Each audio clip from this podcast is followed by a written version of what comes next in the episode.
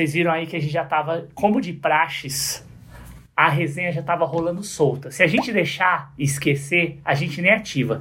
Vocês já estão vendo o nosso convidado ilustríssimo, aliás, uma honra para mostrar que o Resenha Mágica veio para ficar. Mas antes de mais nada, que é isso, hein?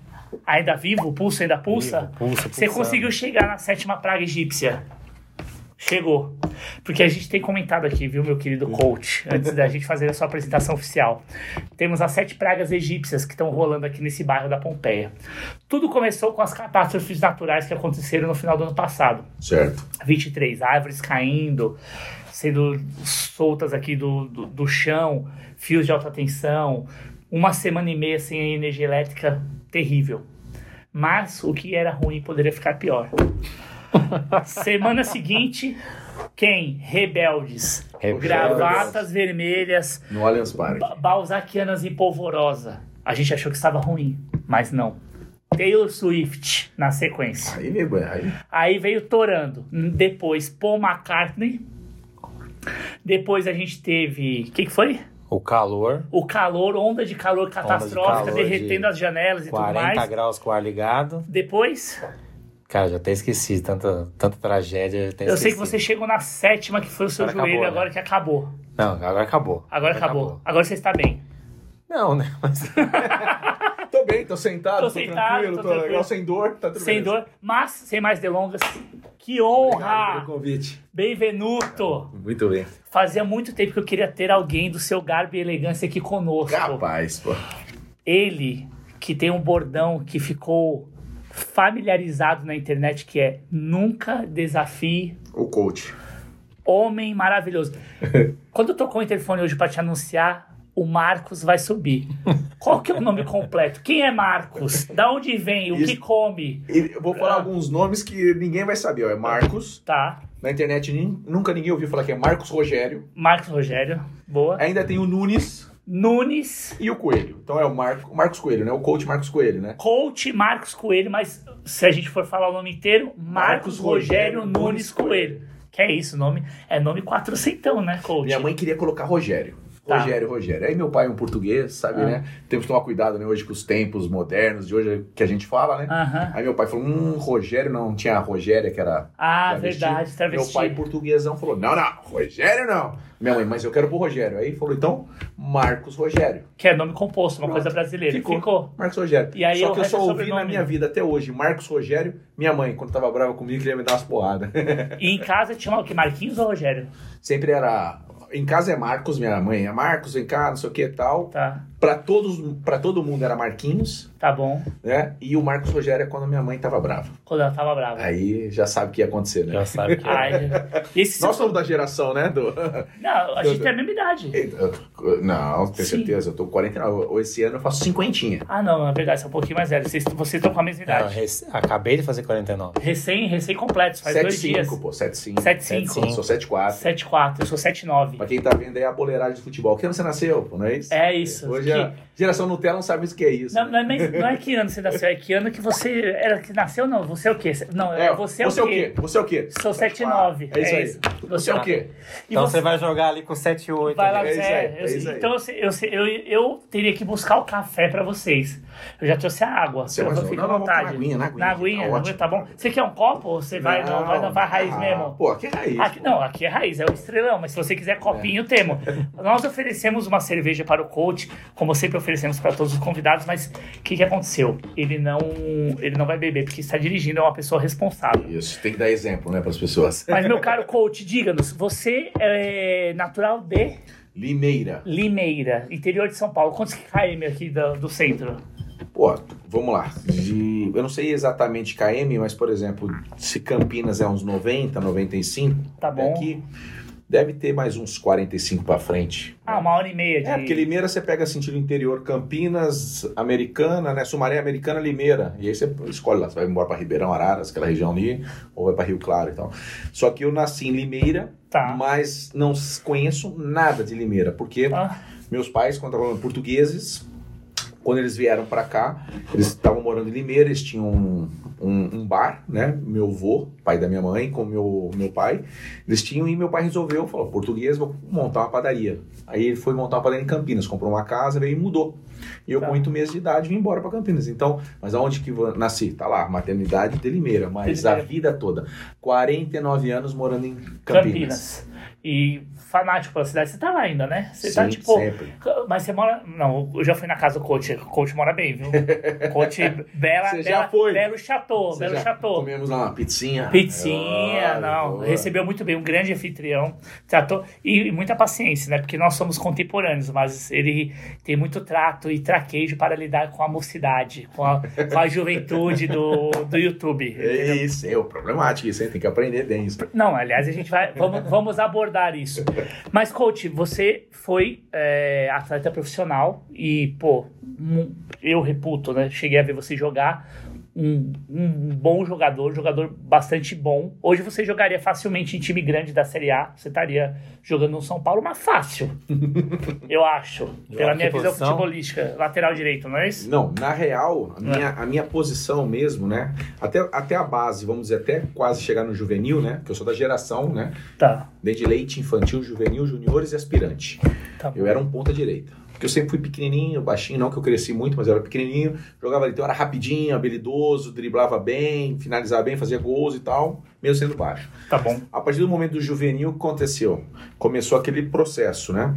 Não me desenvolvi muito fisicamente. Hoje, né, a geração, a galera que é muito forte, eu não ali e tal. Um treinador virou e falou assim: vem cá, deixa eu trabalhar com você pelo meio. Vou pôr você como segundo volante. Eu falei, pô, segundo volante? Puta, marcar, sou ponta, só correr. O cara, não, não, vamos lá. É mais fácil você aprender fazer a marcação, porque destruir é muito mais fácil do que criar. Você vai fazer esse processo. Então, tanto que quando começava, né? Se fosse hoje, eu ia falar, conseguir um patrocínio do Hot Wheels fácil, né? Só dava carrinho, né? Só pra correr, marcar e tal. E eu comecei a aprender a marcar, a tá. jogar. Tinha facilidade de bater na bola, comecei a virar a bola aqui, vira de direita lá e tal, não sei o quê. Como eu finalizava, finalizava bem de fora fui me destacando. Aí virei o tal de 8. Porque na época da minha geração era o famoso 4-3-3, né? Tá. Então era aquelas posições que quem é da juventude hoje não. Nem sabe que Nem sabe que era lá o, o volante, volante mesmo, o meia direita, o meia esquerda era o cara pensante, um ponta direita, um centroavante, um ponta esquerda, né? Então eram essas nomenclaturas que tinha. Boa. Então eu era o meia direita. Meia direita hoje é o motorzinho, né? O 8, né? Então devido às, às proporções, mas uma característica que eu tinha muito era tipo um exemplo. Paulinho, do Corinthians, no auge, que era tipo. Os caras falam de box box, box, então, tipo, tá. área área. Então, marcar, jogar e finalizar. Né? Mas ele, por exemplo, ele mais alto, cabeceia bem e tal. Então é. eu fazia isso. Mas ao contrário, eu batia as, eu que batia as bolas. Então, escanteio, falta lateral, falta frontal, pênalti, bola parada, tudo era comigo. Então, quer dizer, eu participava mais disso e também na parte de marcação. Então, mediante isso, eu era o meia. E aí fui jogando, meia, meia, os caras começaram daqui a pouco, pô, precisa de um volante, mas volante sempre foi o, o cão de guarda. E eu não tinha essa força. Então, quer dizer, um treinador fala assim, por exemplo, até no próprio Botafogo, Ribeirão. Ah, não, não vou falar do Botafogo, vou falar do Guarani. Tá bom. Depois a gente fala lá na frente. Então, quando eu tava no Guarani aí jogando isso daí como oito, aí eu fui, peguei, fui jogando, jogando, me destacando. Era o capitão do time, na categoria de base, né? É, vamos fazer 30 anos agora da Taça São Paulo. A gente vai falar, é. a camisa já tá até aqui, separadíssima. E aí o que falar. acontece? Pô, bater pênalti, fazer todo esse processo. Então eu fui crescendo com isso daí. Tá. Só que naquela geração, o que, que eu penso, que nem você falou, pô, você elogiou hoje. Só que olha como muda o mercado do futebol. Antigamente, se você fizesse duas ou três funções, era legal para a parte tática para o treinador. Porém, para os olhos do público da, mídia, da você estava ferrado. É você era o faz tudo e porém não, não faz, faz nada. nada. Você entendeu? Então, quer dizer, todo treinador quer você no time, porém você não se firma certo? Numa posição. Ó, oh, você tá com a 8, beleza, tá vendo? Acabou, put, não, um jogo é difícil, vou jogar contra um, um, time grande, pô, vai na lateral, agora você vai de primeiro volante. Então, quer dizer, tá você bom. vai bem nos locais, mas não acaba se firmando numa posição. Hoje é um processo ao contrário. Hoje o treinador, o cara você, quer... Ou seja, você era um quase... jogador à frente do seu tempo ah, e super hoje, moderno. Isso, hoje, ou isso eu posso dizer. Hoje, por exemplo, lógico, não falo do si, né? A idade passa, passa para todo mundo, mas hoje com o futebol moderno que tem hoje, posso dizer que se não tivesse lesão, né, uma cabeça legal também para trabalhar, jogaria em vários clubes grandes em múltiplas funções, entendeu? Hoje esse jogador técnico, criativo, que tem hoje o meia, né? Hoje não tem o 10, né? O 10 hoje virou o quê? O 8. Exato. Virou quase um 5. Então, então, então eu sabia fazer tudo isso. Que loucura. Mas assim, você teve, do ponto de vista, você falou aí de cabeça e tal, você teve problema? Você foi um rebelde ou não? Você, foi, você era um cara disciplinado e, e tal? Eu acho que eu fui fora da curva. Eu fui muito bonzinho. Ah, entendi, disciplinado. E nesse mundo do alto rendimento, você não pode ser bonzinho. Né? Hoje a gente Tá. fala, debate, às vezes questionamos. Ah, o treinador, um exemplo. Ah, a gente vai falar muito de muitos clubes, mas vamos dar um exemplo. Ah, o São Paulo Luciano sai rebelde, sai bravo. Não tô falando da postura dele ficar tomando amarelo toda hora. Isso É, é, que é errado. chilique, isso é, É errado. chilique. Agora, tipo, pô, não gosto, ficar no banco, não quero, né? Não sei o que e tal. Às vezes é importante você se impor, Você entendeu? fica incomodado, né? Ser incomodado e se impor. Você não ser muito passivo, de falar, puta, um exemplo, você tá se destacando, você tá se destacando na equipe, tá bem? Um exemplo que nem eu. Pô, tô lá no 8, bem, faço Tá. um gol hoje, faço isso aqui, daqui a pouco o treinador fala assim, peraí, eu acho que eu vou pôr um outro 8 e vou colocar você na lateral, porque eu preciso de você na lateral. Então, Ah. quer dizer, em vez de você se firmar lá, né? Um episódio desse que aconteceu no Guarani, Hum. é um jogo contra o São Paulo, time de Raí, cara de Então, tem, um, 94. tem uns lances desses no YouTube, inclusive, não tem? Então, mas eu não jogo esse time contra, contra, contra eles, tá? Ah, tá. Eu, eu- o que acontece? Eu sou cortado do banco, mas olha como são as coisas. Eu era o segundo volante Tá bom. do, do aspirante, dos juniores, vamos dizer ali. Pô, e, né, e bem, capitão, comandando. Isso 94. Isso, 94, Tá, né? Já tinha sido campeão da taça. tá. O que que acontece? O São Paulo vai jogar contra o... O Guarani vai jogar contra o São Paulo. Então é 93, porque o Raí ainda minto, tava minto, lá. minto, não é 94 não. Isso. É, É 93, antes dele ir embora. antes dele ir embora, dele ir finalzinho do embora. semestre Isso, que ele não joga o Mundial. Exato, ele termina o primeiro semestre isso, aqui. Isso né? aí, perfeito. Então, quer dizer, 93. E eu tô, pô, destacando ali. O que que acontece? Só que um jogo antes, um jogo antes de jogar contra o São Paulo, tem um jogo no aspirante. Hum, O treinador chega pra mim, que já faleceu, né, aquele Carlos, né, que jogou no Cruzeiro, jogou no Guarani, tá, sim, irmão do é, Silas, irmão do é, Silas. Ele, Carlos, sim, famoso. Ele pegou e falou assim, ó, puta, vou te pôr na lateral, que eu preciso do jogo ali, você pra você ir bem. Eu vou pra lateral, obras do destino. A gente tá jogando, se não me engano, acho que contra o Noroeste, ganhamos de quatro, eu faço dois gols pela lateral, não é bola parada. Jogando como lateral, chegando, né? Tá. Tipo, como dizem lá, o lateral construtor, como era o meia, ia por dentro, em vez de, né, toda hora. Dois gols. O jogo é contra o São Paulo. O volante, que era dos juniores junto comigo, que é o da Silva, é chamado pra jogar contra o São Paulo no profissional e eu não vou. Então, tipo assim, a vaga que vai, porque eu fui pra lateral. Sabe aquelas coisas que acontecem? E Cara. o da Silva vai e marca o Raí e cola no Raí, o Raí não aparece nada. Entendeu? Então, tipo assim, se destaca. Resumindo, quem fica no elenco do profissional? O da Silva. E você que foi ajudar o E eu quero meia fora, que você vai ajudar. Por isso que eu falo, é ser muito bonzinho fazer esse papel. Cara, da você Silva matou é a uma puta. isso que eu falo, entendeu? Então você, quando você fala de ser rebelde, não é ser mal criado, mas se impor mais, entendeu? O lado que eu tinha de liderança por ser capitão, mas tinha que ser mais. Eu, Mas eu pensava de muito em todos. Eu era um- quase um professor, sabe, de, com a minha mentalidade hoje? Puta, você pensar exatamente muito o você no tá grupo, falando. pensar muito no grupo sendo E assim. não pensa em você. Você pensa no nós e não no eu. E aí, nesse alto rendimento, você não pode isso. Talvez você pudesse se você estivesse num contexto europeu, tipo uma Alemanha, um país um pouco mais civilizado. Sim. Aqui você tem que fazer, esse- tem que ser meio canibal mesmo. Eu entendo exatamente. Isso funciona pro YouTube também, tá? Sim. Isso funciona pra qualquer situação. É na vida. Isso. Essa lição que você trouxe aqui é pra qualquer situação. Ah, o futebol é competitivo demais também, né? Não dá pra você ficar dando bobeira ali que atrás de você tem uns três ou quatro querendo pegar seu lugar ali. Em cima do que você falou, é, aproveitando o gancho, é, eu falo uma coisa, às vezes tem gente que me interpreta mal, mas eu vou pegar a sua frase que você falou, porque eu assino embaixo. É tão competitiva a coisa, o alto rendimento, né, para fazer ali. E no futebol, basicamente, e eu falo uma coisa, devido às proporções, o maior inimigo seu é o cara que amarra a chuteira do seu lado sentado aqui. Aí os caras falam assim: como assim, coach? Você tá falando isso, cara, porque é um elenco. Meu parceiro, só joga um goleiro. Por legal, amizade e tal. Se ele não machucar, você não joga. Se ele não tomar suspensão, você não joga. Se ele não falhar, você não, Não joga. joga. Óbvio que você não vai ficar secando o cara, né? Você né? Pensar, pô, quero que ele prejudique. Quanto mais o time ganhar, melhor. Mas não tem essa, meu. Na hora do vamos ver, é no individual. E aí é onde que eu ca- caí. Eu não entrava nesse nesse mercado, entendeu? De falar assim, porra, Sim, ser é mais um eu, ser, valor e é, sabe? Valores, conceitos. Claro. Eu era muito, você era muito bonzinho, sabe? É. A educa... eu vou falar até de educação, Educação português, né? mesmo. meu pai fala, pô, É. aqui, tipo, não desrespeita, sabe? O treinador que trabalhava, eu falo assim, não, sim, senhor. Quem que falava sim, senhor, pô? Entendeu? Porque um dia, quando eu tinha 10 anos, um amigo do meu pai chegou, meu pai falou, ó, esse aqui é meu filho e tal. Eu falei, ah, tudo bem? Como é que você tá? Meu pai pegou e falou assim, como é que você falou? Eu não esqueço nunca mais. Com 49 loucura. anos. Aí eu, opa, desculpa, os senhores, tá?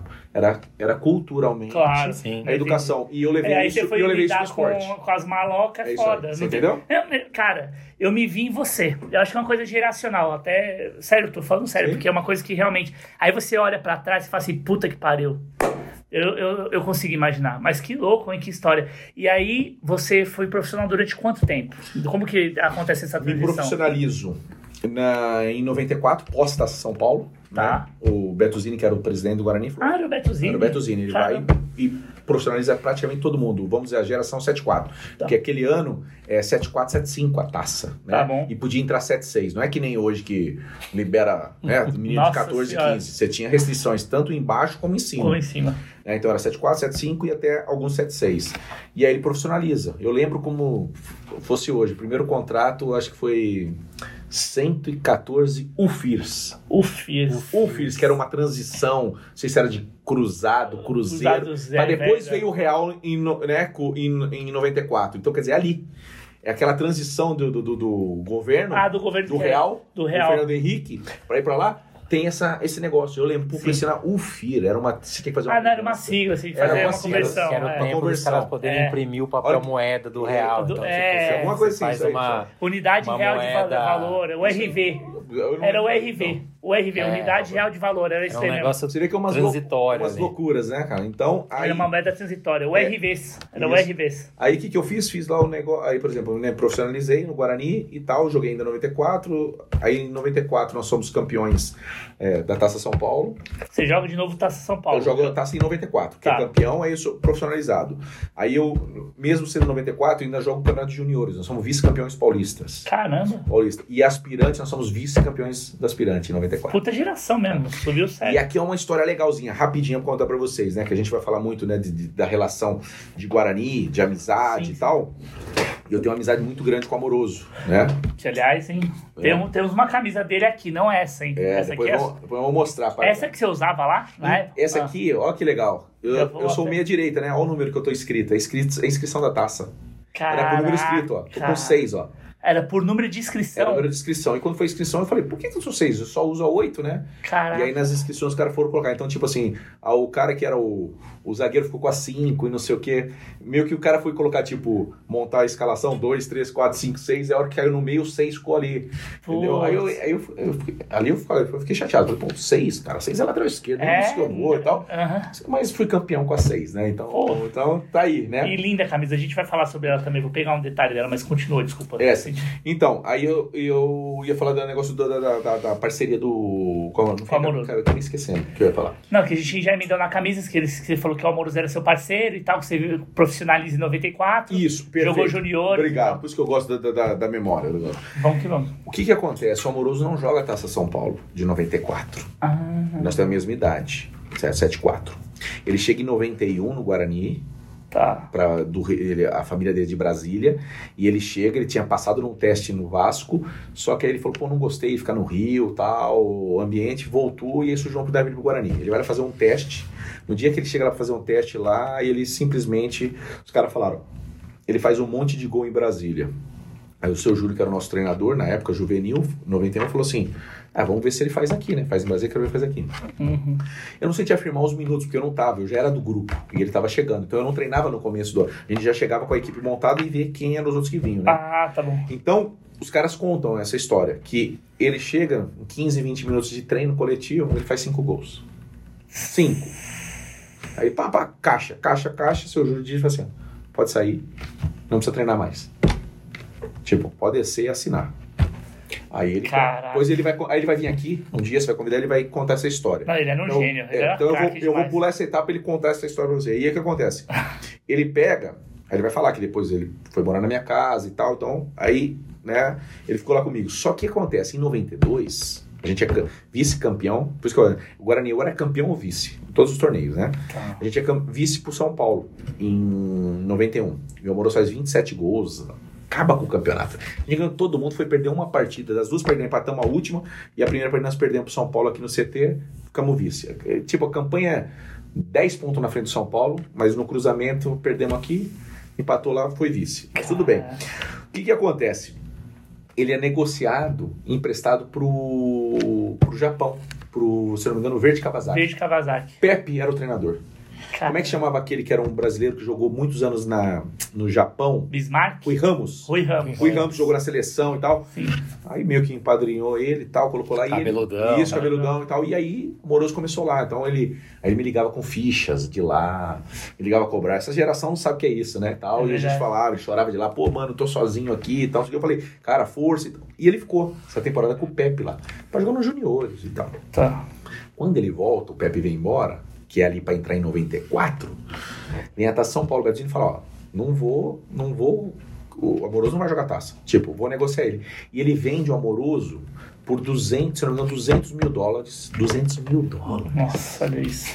O Bedzini vende ele por 200 mil dólares pro Sendai, que depois até o Edmar, centroavante, foi jogar lá. Então, Vem gata, né? Que era uma coisa, vem gata dar alguma coisa É, assim. alguma coisa assim. Então, o Sendai, que era o time. Aí, o que, que ele fez? Ah, eu tô vendido 200 mil, cinco- 200 mil dólares. Era assim, isso, 200 mil dólares. 200, minto, 250 mil dólares. 250 mil dólares vendido. Pô, era merreca né? naquela época. O, o real tava quase um por um, né? Aí ele pegou e falou, tá bom, eu só assino pra ir embora se o meu irmão Marquinhos for comigo. Aí o Bezinho falou, pô, não, o Marquinhos é o 8, é o capitão do time, é o cara é projetado, todo mundo no Guarani fala assim, ele é o cara que vai jogar lá, na- lá em cima, né? Tá. Aí, pô, vai, papo vai, vem, e minha mãe falou, pô, você quer ir pro Japão? Vamos lá falar com o Betuzini pra você ir e tal. Sei que foi numa conversa, o Bezinho falou, vamos fazer o seguinte, o Amoroso vai vendido por 250 mil dólares e o Marquinhos vai emprestado por um ano por 100 mil dólares. Cara, Olha que loucura, 100 mil dólares. Porque ele vai bater lá um ano e ele vai voltar que ele vai jogar no profissional do Guarani. Eu ia voltar. O Amoroso ele tava nem aí. A história conta que o Amoroso é campeão em todos os lugares, artilheiro em todos os países, campeão mundial pelo São Paulo, né? Só não foi pra seleção na Copa do Mundo porque devido a algumas Claro, coisas aí claro. que também acontece. E o Marquinho teve a vida dele lá, simples na carreira, tal, não jogou no Guarani e tá aí beleza. Por quê? Acertamos tudo, passaporte, meu carimbo de viagem pro Japão no passaporte, cara. Fui no Brás, aqui no Brás em São Paulo, comprei um monte de roupa de frio pra ir pro Japão. vai pro Um Japão. monte de roupa de frio e tal. O que que acontece? Ó, tô contando a história aqui do Guarani, mas a- o Amoroso Pereira como ele tá muito envolvido nisso. né? Uhum. Nós jogamos no domingo, eu tô vendo, ele tá vendido e eu negociado. E você emprestado. Fechou. Na, no outro, fechamos a negociação, beleza. Só que tinha o, São- o Guarani tava na semifinal da, do aspirante. Hum. E quem era o adversário? Ponte Preta. Derby, maior clássico. E tinha uma, re- uma regra, regra no aspirante. A partir da décima falta, era aqui a falta, lembra?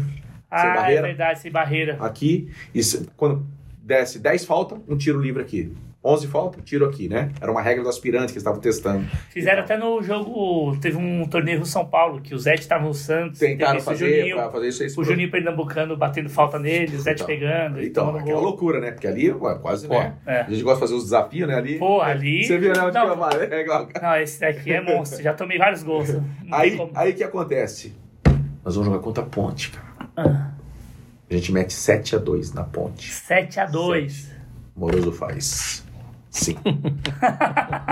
O que, que a imprensa de Campinas fez? Ah, Era, isso era o termo, né? Hoje a gente fica. O que, que esse neguinho de perna fina aí fez cinco gols na ponte? Aí os caras foram, opa, por que não joga no profissional? Tá vendido. Como tá vendido? Os caras começaram a pressão. Tá vendido, tá vendido. Aí nós jogamos a final do aspirante contra o Novo Horizontino, na quarta no, no Morumbi e no domingo no Paquembu, né? A gente perde lá e ganha aqui no Paquembu. E aí ele. Só que a gente perde nos pênaltis. Vice de novo. O rei dos, né? Ganhava Pô, título e sim, vice. Mas chegava em vice. tudo. Chegava Claro. em tudo. E aí vice. Foi a preliminar do jogo Palmeiras e Corinthians no Pacaembu, a final paulista. caraca, é Que verdade. o Edilson, Sim. os caras meteram o gol, o Palmeiras ganhou do Corinthians Sim, e tal, tal, né? Ali, que é aquela coisa, né? Nesse caso, o que que acontece? A empresa fez tanta pressão, tanta pressão, o Betinho pegou veio e falou assim, ó. vocês não vão mais. Como não vai mais? Só que aí o Amoroso vai pro time de cima, o Carlos Alberto Silva chega, vai, Tá. e eu não vou. Então, quer dizer, olha que loucura. Ele não queria que eu- deixar eu ir, o processo, ah, eu te empresto pra você voltar, Não aconteceu. e não sobe. E aí, aí o Eli Carlos vai pro Paulista de Jundiaí e fala, ó, vou te contratar, vou te levar embora pro Paulista pra você jogar. Aí Heredo Lima, Ezequiel, Márcio, Márcio Bittencourt, Sérgio Guedes, olha o timaço do Paulista, só os caras mais velhos, cara. Só os cobra E aí foi lá eu, molequinho, pra, pra jogar no Paulista, entendeu? Então, por isso que eu falo, motor olha como que é a história do Guarani, né? E aí que eu tava só te falando, pra parar nesse tempo aqui. Eu, Guarani, Paulista, que eu vou jogando, aos 27 eu falo assim, chega, não quero mais jogar bola. Por N situações. Falei, chega. Então parei aos 27, sem lesão, sem nada. Eu resolvi parar. Que doideira, Caramba. que história absurda, maravilhosa. E aí, já em mim, você quer fazer alguma pergunta? Já pegando esse Você faz a não? pergunta, eu vou comendo. Vai Aí comer. eu falei, come muito. Falei, pô, cara. Fica à vontade. Isso aqui é pra gente comer mesmo. Você tá em casa pra gente trocar ideia aqui. Fica em paz. Você, pô, e que papo maravilhoso, Porra, né? mais. Quem sabe contar história é outro rolê. E com quem mais você jogou ali no, no Guarani, ali sem A minha geração é Luizão, né? Luizão Puta também, né? famoso. É, por exemplo, a minha geração é muito forte. Eu falo assim, de caras que pode. Tudo bem, não chegou no naipe, mas, por exemplo, Ronaldo Guiaro. Não sei se você- lembra, é um zagueiro que do Guarani vai para o Atlético Mineiro, Atlético Mineiro vai embora para o Benfica. Ele joga a, Olimpíada de 96. 96. É o zagueiro titular. O Carlinhos é za- zagueiro do capitão que faleceu agora, o Zagalo, o capitão do Zagalo. Então, quer dizer, é uma geração 7-4. Nosso time era muito forte. E aí, onde eu posso falar pra você assim, além, ah, o Pitarelli, goleiro. Pitarelli, Pitarelli. jogou no Santos e tal. Na final da Taça São Paulo, o Pitarelli pega os três pênaltis. Ele ganha 3x0 e pega os três. Na real, ele pegou oito pênaltis na taça. Oito. Caramba. Ele era foda. Não é você falar, ó, três na final é aquele dia do encantado. Não. Ele pegou na semifinal, ele pegou nas quartas finais e pegou durante a taça. Pênalti. Ele era um puta goleiro. Pitarelli. Muito lembro bom. Mora em Rio Preto, gente finíssima, top de linha, cara. Nos encontramos agora no. Teve um encontro agora em dezembro do. A gente fala assim, é, encontro da base 90. Base 90. Né? A época de 90 quem jogou. Então era 74, 75, 76, 73, 72, aquela galera ali. Vocês conseguem manter esse vínculo? Tem, tem um vínculo. Todo ano, final de ano, a gente se reúne. E tá todo mundo vivo ainda? Ah, porque a galera ainda é nova, né, cara? É, são jogadores, somos novos, né? É, faleceu o cara que era coordenador nosso. Nós perdemos, mas já faz um tempo, o Alex, que era um ponto esquerda, que faleceu por causa de infarte e tal. Perdemos um lateral que jogou com a gente. Mas, tipo assim, a geração é nova, né? Ah, Alberto Valentim, Ah, o Valentim jogou, é verdade. Taça São Paulo, ele joga com a gente. Eu lembro, ele é lateral, ele jogou Lateral no São direito, Paulo e tal. Jogou no Atlético O- Paranaense. Não faleceu o KT, jogou no São Paulo? Sim, é que ele foi acidente, né, de carro. Foi acidente. O KT é expulso na final, que ele dá uma cotovelada no Alberto Valentim. Ah, é verdade. é Mauricinho, verdade. que era o nosso atacante, é expulso no primeiro tempo e no segundo tempo o KT é expulso. Dá uma cotovelada assim e tal, não sei o que, né? Mas onde eu posso falar assim, por exemplo, a gente tá falando assim de, de- de jogadores que jogou uma geração assim top, o Júlio César Pinheiro, lateral, foi negociado, foi embora pro, pro México, jogou no Monte Rei, no Cruz Azul. Pô, quase, lembra qual aquela final do Boca contra o contra o Cruz Azul, né? Final da Libertadores, Azul, que era os mexicanos jogavam. Infelizmente, ele fala assim, puta, eu fui lembrar disso. Ele foi bater o pênalti decisivo, chutou por cima. Aí o Boca virou e ganhou. Eles iam ser campeões lá dentro. Era a primeira vez que um time mexicano ia ganhar E ganhar a Libertadores. Ia dar aquela confusão que E não teve podia ir pro chance, Mundial, não lembra? podia pro É. Mundial, porque Isso. era da... Que eles eram convidados. Com CACAF, não é? Eles eram convidados. Eles eram convidados, aí É, tiraram. é. Chegou o Sobis a jogar uma Libertadores pro time mexicano, lembra? Quando ele tava jogando no Tigre, Cruz Azul, Cruz era o Azul, Tigre. não lembra? É, um dos dois, era o Tigre, né? Acho que é, eu acho que É, é. Tigre. Eles fazem a final E agora eles tiraram não agora.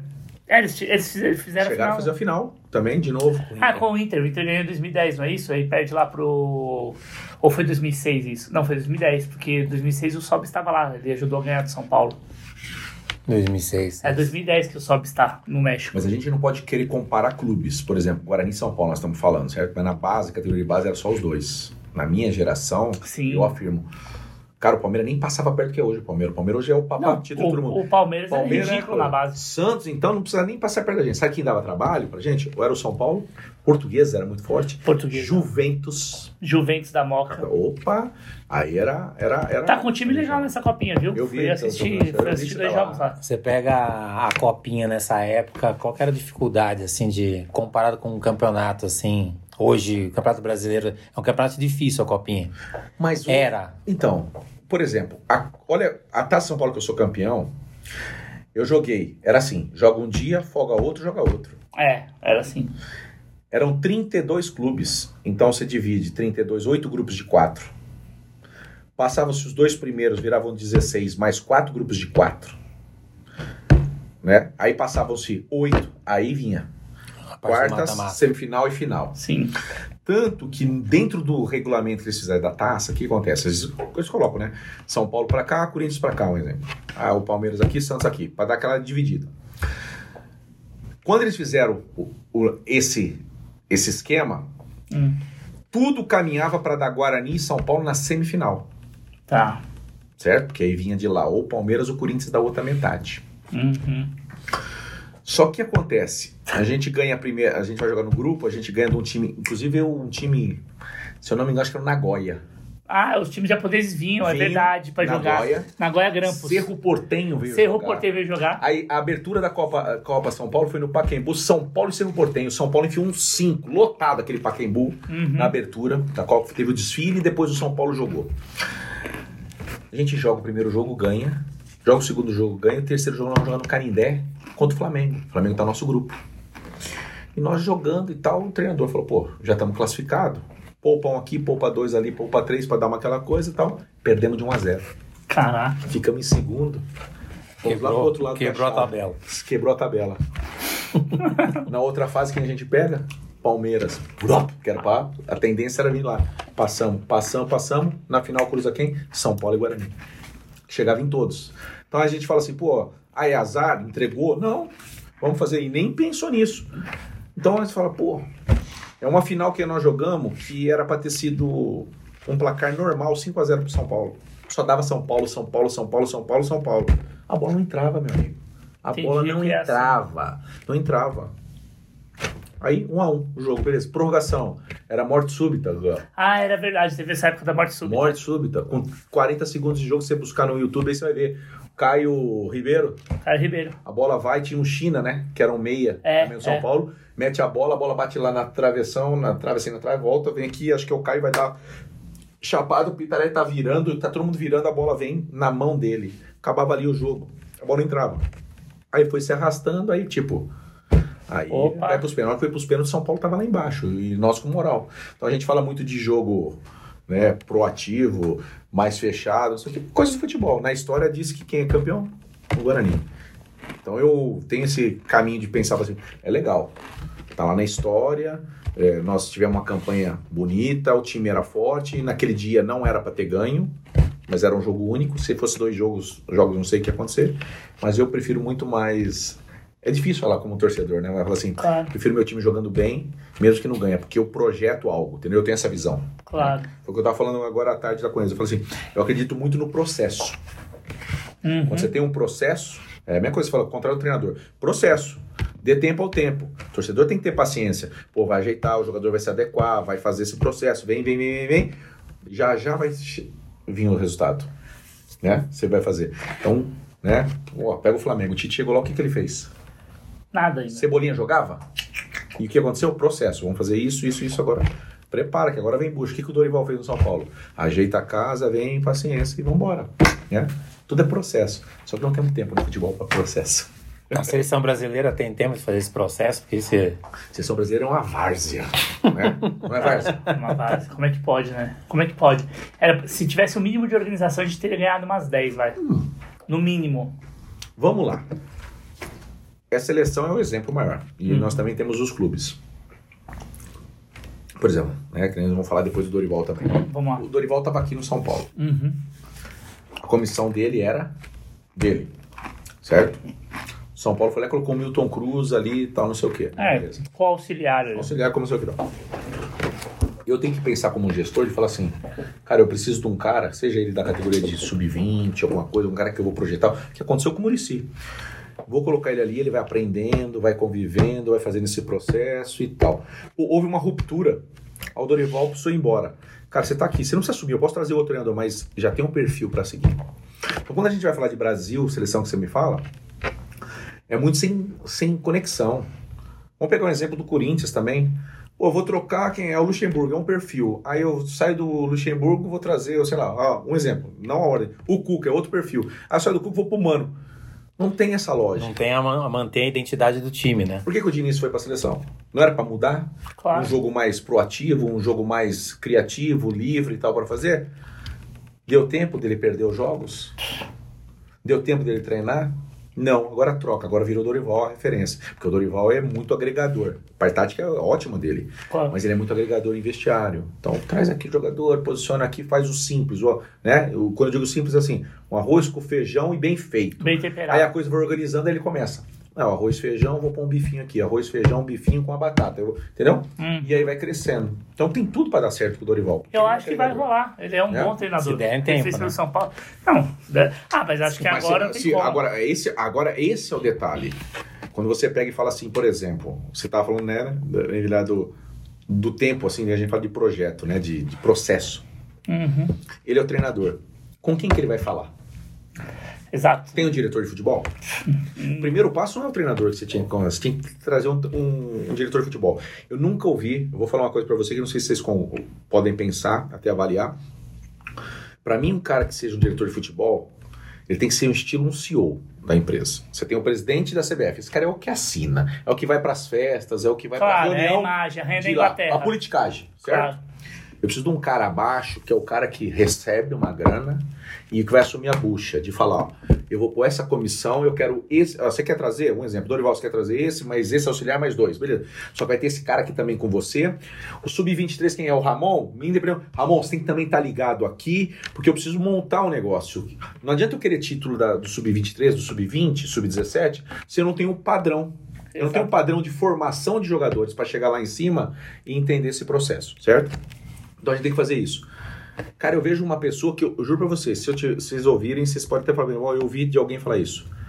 Cara, pra mim, sabe quem é essa figura? Hum, Mauro Silva. total. Concordo com você. Ninguém fala de Mauro Silva. Mauro Silva é um cara que jogou bola, jogou na Europa anos, Rei na Espanha, tem nome se de rua. capacitou, estudou, é um cara, sabe assim, que sabe fazer a parte operacional da coisa. Alguém falou esses dias. Quem que falou pra gente aqui? Alguém falou falou? Mauro Silva? Não, já, sério, eu tô falaram. falando. Não, não, falaram aqui. Hoje não, Mas foi- eu, eu escutei em algum lugar. Hoje ele é o quê? Vice-presidente, ele é vice da Federação Paulista, não é? Ah, foi o Cássio Brandão. A gente tava com ele ontem. Eu vice da, da federação. Ele é vice da federação. É, é. Porra, meu filho, eu sou o presidente da CBF. Vem aqui, Mauro Silva. E o Mauro Silva, se ele chegar ali, ele vai saber de tudo. Ele sabe lidar com qualquer federação fora, qualquer treinador, qualquer coisa no exterior, falar com qualquer pessoa e ainda vai chegar no treinador. Ele vai chegar no, no Dorival, ou quem fosse, e falar: ó, vem cá, meu amigo. Como é que nós vamos fazer? É assim, assim, assim, beleza? Então vamos lá, você tem meu respaldo. Vambora. Certo? Hum, Qualquer coisa, vem cá, Dorival. Não tô falando do Dorival porque é ele hoje. Claro, é o Deus. cargo. É Mas, tipo, pra quem ele vai falar? Pô, com todo respeito. Vai, como é que chama lá o presidente da? Reginaldo da Goulart, CBF? né? Ele vai sentar e falar assim: Ô, ô, Dorival, você não acha que é bom convocar tal? Cara, tem que vir fazer. Tipo, cala sua boca, meu filho. Vai lá cuidar da, da, da sua imagem. Aqui dentro tem que ser pessoas que entendem. Você tá falando muito do branco, né? Também, ah, o branco já trabalhou na base. Cadê o coordenador da base nossa? Um cara que fale, pô, querendo ou não, o branco jogou, o Mauro Silva jogou. Caras respeitados. Uhum. O Mauro Silva pode virar o presidente da CBF futuramente, pelo know-how que ele tem. Mas imagina, nesse momento você vai trazer. Só que os caras cortam. Por que cortam? Porque é esquema. Claro. Política, né? Você Político. entendeu? Vai cair naquela do cara falar assim, pô. E aí, é, o, o que me preocupa, eu confio muito no Dorival por amizades há anos. Mas é tipo, o tal do sistema. Convoca tal, porque. Pô, como é que se chama o volante que agora tá voltando pro Chelsea, que era do Vasco, que é da seleção sub-23? É o capitão. Capitão da Eu não seleção. lembro, não lembro, não um, um moreninho. Ele era do Vasco, E aí o Vasco vendeu ele pro Chelsea. tá. Só que ele não podia ir pro Chelsea porque ele não tinha tantas, Cidadania. cidadania... tantos quilometragem, vamos usar esse termo, Tá. na seleção. Você tem que ter lá um. Minutagem. É, é minutagem. Minutagem de seleção. É, é que acho que na Premier League você precisa ter Minutagem. mínimo de jogos jogados pela seleção principal para você poder Se ter... você lembrar, o Ramon assumiu a seleção, aqueles dois, três jogos lá em Marrocos, o menino tava lá, convocado. Aí dá a minutagem dele de convocação, foi liberado pra ele pro Chelsea. É que foi o que rolou com o Fred na época que da transferência para ele do United, que daí o Tite leva ele pra Copa mesmo machucado. E a seleção, meu amigo? É isso que eu falo. E a seleção brasileira? Chora o povo. Perdemos. Né? Aí a gente chora aqui. Por isso que eu falo, é muito problema de sistema, entendeu? De falta de estrutura. Os caras falam, cara, vamos, vamos revolucionar isso aqui, vamos mudar. Profissionalizar, né? Pô, profissionaliza.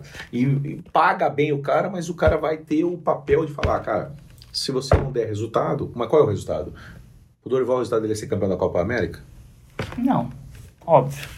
Copa do Mundo, né? Que é o único sentido que existe. Que é o sentido, certo? Exato. Então, Copa América, meu amigo, eu preciso que você monte uma base da base e fazer um, um processo de, de jogar. Ah, vamos reformular o elenco. Como é que você reformula o elenco com os caras que estão na Copa? Um monte, não é isso? É muito complicado, né? Por isso que eu falo, é, a resenha é, é boa, história de futebol, mas tudo é processo que eu falo. Eu falo é processo. E as pessoas não querem processo. E uma pergunta, falando de processo. Porque assim, você é um cara super capacitado, a gente vai chegar lá. Temos aqui, inclusive, a sua camisa da Ronaldo Academy. Eu quero chegar lá. A gente vai falar um pouquinho da, que você, das que você trouxe aqui, da tua trajetória. Tem Guarani, tem Portuguesa, tem Botafogo, tem. Matonense. Matonense. Matonense. Você projeta uma carreira como técnico, trabalhando em clubes ou não? Como que tá esse momento para você agora no futuro? Porque assim, você tem um trabalho super qualificado, Sim. não à toa você tá na Ronaldo Academy, que, pô, é uma franquia super importante de um cara que é dono de dois clubes de futebol e é o Ronaldo. Você tem interlocução, óbvio que não direta com ele, mas já teve contato e tudo mais. Inclusive, ele sabe quem você é, já, Sim. já, já fez questão de estar com você em alguns eventos. Como é que tá esse, esse movimento agora na tua projeção futura? Então, eh, eu sempre busquei fazer é, algo diferente no mercado, né? Quando a gente fala aqui de, ah, fui bonzinho quando jogava, Uhum. é, quando eu, só para dar uma volta, voltar, por exemplo, quando eu estava em Ribeirão Preto, né, falar do, do Botafogo, isso em 1998, 1999, ali, 2000 que eu fiquei, Uhum. é, eu lembro que o treinamento começava às 4 horas da tarde e às 2 horas eu estava na segunda-feira. E na quarta, fazendo curso de inglês, e na terça e na quinta, curso de informática. E eu entrava no vestiário, eu era sacaneado, né? Vestiário é de sacanagem, né? Claro, Esse é o mundo legal. Ah, lá, lá vem o estudioso, lá vem o intelectual, lá vem... Passados alguns anos, o que, que a gente está fazendo hoje aqui? Tecnologia. Vai para mídia social, celular, a gente faz tudo, né? Informática. Se tivesse ficado lá atrás, quantos de lá que jogavam comigo não se preocuparam? Eu sou da geração que um dia eu falei pra minha esposa, vou comprar um computador. Ela deu risada. Falou, computador? Quem tem é rico. Eu falei, não, o computador é importante. Porque, Bruno, ela- eu fui lá e comprei que vinha aquelas telas grandes. Nossa, era gigante. Comprava no MAP, na Mesbla. Tubo, né? Pesadão. Itaú. Internet eu de- lembro, era internet- Itaú. Nossa, Itaú, Internet Itautec, de- né? Itautec. Internet de escada, né? Ficava É. aquele aquele barulhinho, né? Lembro do IC... Meia-noite. Lembra do ICQ? ICQ? Plim. Então, ICQ. Ou seja, e a galera, pô, foi comprar computador, foi comprar. Não. Pra hoje, você vai procurar na mídia, você sabe quem, quem é o Marcos Coelho, né? Então, na mídia. Então, dentro desse pensamento meu, eu sempre pensei fora da casinha para falar assim, pô, você precisa pensar lá na frente. Uhum. Então, quando eu resolvi parar, eu projetei. Eu falei, eu quero ensinar crianças e adolescentes, ou até adultos, a prática de atividades físicas. Não modalidade, né? Que tem a diferença. Então, eu falei, eu quero fazer esse processo. Tá. Eu preciso estimular, porque para mim eu acredito que a educação física, ela primeiro passa saúde, segundo educação e terceiro vem esporte. Tá. Eu Perfeito. acredito nisso, tá? Então, se é saúde a primeira, eu preciso melhorar cada um dentro do- desse ambiente. Qual é a melhor maneira? Dentro da aula de educação física, desenvolver as crianças. Não é ficar dando bola em escola com os professores de educação física. Bola e vida que segue. Não. Você tem que estimular tudo, né? Tudo. Tanto a parte de cabeça como a parte motora, né? Cognitiva, sensorial, todo esse processo. E eu busquei isso. Então eu fui formar professor de educação física e falei, é aqui que eu quero ficar. Comecei a projetar. Professor de educação física, eu quero me tornar um coordenador. Coordenador nessa área de educação física, onde eu possa estimular mais e começar a capacitar os profissionais, porque eu via que era muito, o mercado é muito arcaico Arcaico, né? em várias áreas, mas na educação física é grande. Aí eu peguei e falei, pô, queria fazer isso. E aí foi onde surgiu a oportunidade, de repente, de vir pro lado da. E eu não queria mexer com futebol. E quando a gente lida no futebol diretamente, teve aqui dentro das quatro linhas que a gente fala, Tá. a gente sabe que o mundo ali é. Claro. né? É Nós o- estamos- é estamos falando de seleção de sistema. Então, teve negociação que eu estava negociado e o cara vai no lugar. Tá? Eu tive dentro do Guarani, Fito Neves, que era um treinador, foi lá com o presidente do Santa Cruz, Santa Cruz no auge, cara. Foi lá e falou: Ó, quero levar ele. Vou fechar o salário dele, vou presidente, o coisa. O Betinho falou: pô, não, ele vai jogar. Não, não, quero levar. Ah, então tá bom, vai levar? Então vou deixar isso antes de ser campeão da taça. Vai levar? Então tá bom. Vai, vai comprar? Não, não, vai, vou emprestar ele um ano para ir lá jogar e tal. No outro dia foi outro cara no meu lugar. E eu fechado. Como que você me explica? O presidente do clube, o treinador me quer, e no outro dia vai outro jogador do clube no meu lugar. Cara, Você entendeu? Lógico que você entende. Hoje eu entendo. lógico. Quem ganhou ali do meu, ninguém chegou e falou assim: e aí, você vai dar um negocinho aqui? Você não vai dar? É assim a vida, meu amigo. Só que eu não tinha essa mentalidade, não tinha essa malícia, sabe? Ou essa malandragem, vamos dizer isso aí. Claro. Então, nesse caminho, eu fui seguindo. E aí, quando eu tenho essa. Eu não quero viver nesse mundo, mas nunca deixei de gostar de futebol. Claro. Tanto que você já me convidou várias vezes para jogar bola, né? Verdade. É verdade, teve uma época da, da É. PL que ele ia jogar lá É. com a gente. Tem todos os meus amigos que me conhecem falam assim, que me conhecem sabem, mas tem muita gente que fala assim, pô, é mentira, o coach tá mentindo. Eu não gosto de jogar futebol. Quer me chamar pra jogar tênis? Vamos jogar tênis. Quer me chamar pra jogar um vôlei? Vamos jogar. Quer fazer alguma coisa brincar? Quer correr? Quer andar de bicicleta? O que você quiser de esporte, você me chama. Mas não me chama pra jogar futebol. Aí os caras falam, como assim? Só que eu tenho o maior prazer em ensinar. Então eu falo, eu joguei bola, eu ensino, faço tudo isso, trabalho no ambiente de, de academia de futebol, porém jogar, não, não tenho esse prazer. Entendeu? De jogar. Mas ficou algum trauma, alguma coisa, um bloqueio? Você não, Não, sabe, não, não. não, você não tem o prazer. Não tem. Eu acho que porque também quando eu parei de jogar, o que que acontece? Tem muito uma linha. Tanto que, deixa o Amoroso vir aqui, ele vai falar. Eu tirava sarro com ele, eu falava assim, cara, você quer ficar jogando bola, meu? Você já parou de jogar, se aposentou, você é craque, mas não precisa. Ele fala, não, eu vou lá jogar bola com os caras, joga com os velhos, joga com não sei o que, já se diverte. Mas foi depois que você parou. Parei, depois que eu parei. E aí eu Ah, virei bom. pra ele e falei assim pra ele: Você. Quando você vai parar de jogar bola, velho? Pra Você não correr isso, ficar se machucando, ficar se estressando. Por quê? Não tem jeito. É a. Por exemplo, vamos pegar um exemplo. Tá, Se a gente marcar um jogo, tá bom. seus amigos, tem os youtubers, tem não sei o quê. Aham. E eu falei, vou lá jogar. Olha, a galera vai olhar e fala assim, puto, o coach tá aí. Puto, o coach jogou pra caramba. O coach tem os vídeos, o coach jogou, te dá o treinamento. Vou passar por cima dele. É mentira ou não é? Totalmente, totalmente verdade. É mentira que eu tô E falando? é, é muito nojento isso, mas é verdade. Não é? É verdade, é isso, é isso. E você tá certo. Quando eu parei de jogar, o que acontecia? Agora, Aham. vamos jogar uma bola ali. Porra. Aí eu tô jogando, eu quero me divertir, brincar. Aí vem um cara mão na cara. Mão na cara. no peito, xingar. Eu falo, pô, não, não é isso o futebol pra mim. Entendeu? Tipo, aí eu, e eu falava isso. logo. Eu falava assim, tipo assim, você é pra eu jogar, tomar tapa na cara, eu continuo jogando profissional, que aí eu recebo. Claro. Agora eu tô claro. pagando pra jogar entre amigos e ainda vou brigar? Aconteceu isso, Dodô jogando na nossa pelada. Dodô, Dodô. Ele fazia questão de jogar, ele levava o Fabiano pra jogar lá. E aí teve um problema com um cara que eu convidei que nem era do, do, do, do contexto, que nem entendia qual que era a cultura. Porque a gente tinha essa, vamos ser competitivos, mas dentro de um regime ético, né? Isso. E ele gostava disso, ele gostava dessa coisa, porque era técnico, porradaria, mas com lealdade. E aí ele trocou xingamento com o moleque e nunca mais foi. Mas Mas não é? não era um youtuber, mas era quase isso. Tinha os youtubers no meio também. Então, Mas eu falo. É foda, eu entendo você não querer jogar. Eu entendo, eu entendo. Aí eu falo pra você. Hum. Teve o, agora o jogo do Amoroso, né? do- dos amigos lá. É. Ano, ano passado, eu, eh, retrasado, 2000. Ah, você jogou, é verdade. Eu não, cons- eu não consegui, porque eu tava trabalhando pela Ronaldo Academy. E ele falou pra mim, ó, "Nós vamos marcar em dezembro. Ele tal data, dá pra você ir? Eu falei, falei, tá, vou, vamos lá jogar. Cara, eu ainda falei, vou jogar 10 minutos porque eu não vou jogar e tal. Ele falou, aí ele fala, é só ele, quando ele tem um evento desse pra eu ir jogar, né? É, é gostoso jogar entre os amigos, brincar, descontrair. Mas, tipo, meu, na boa, sabe?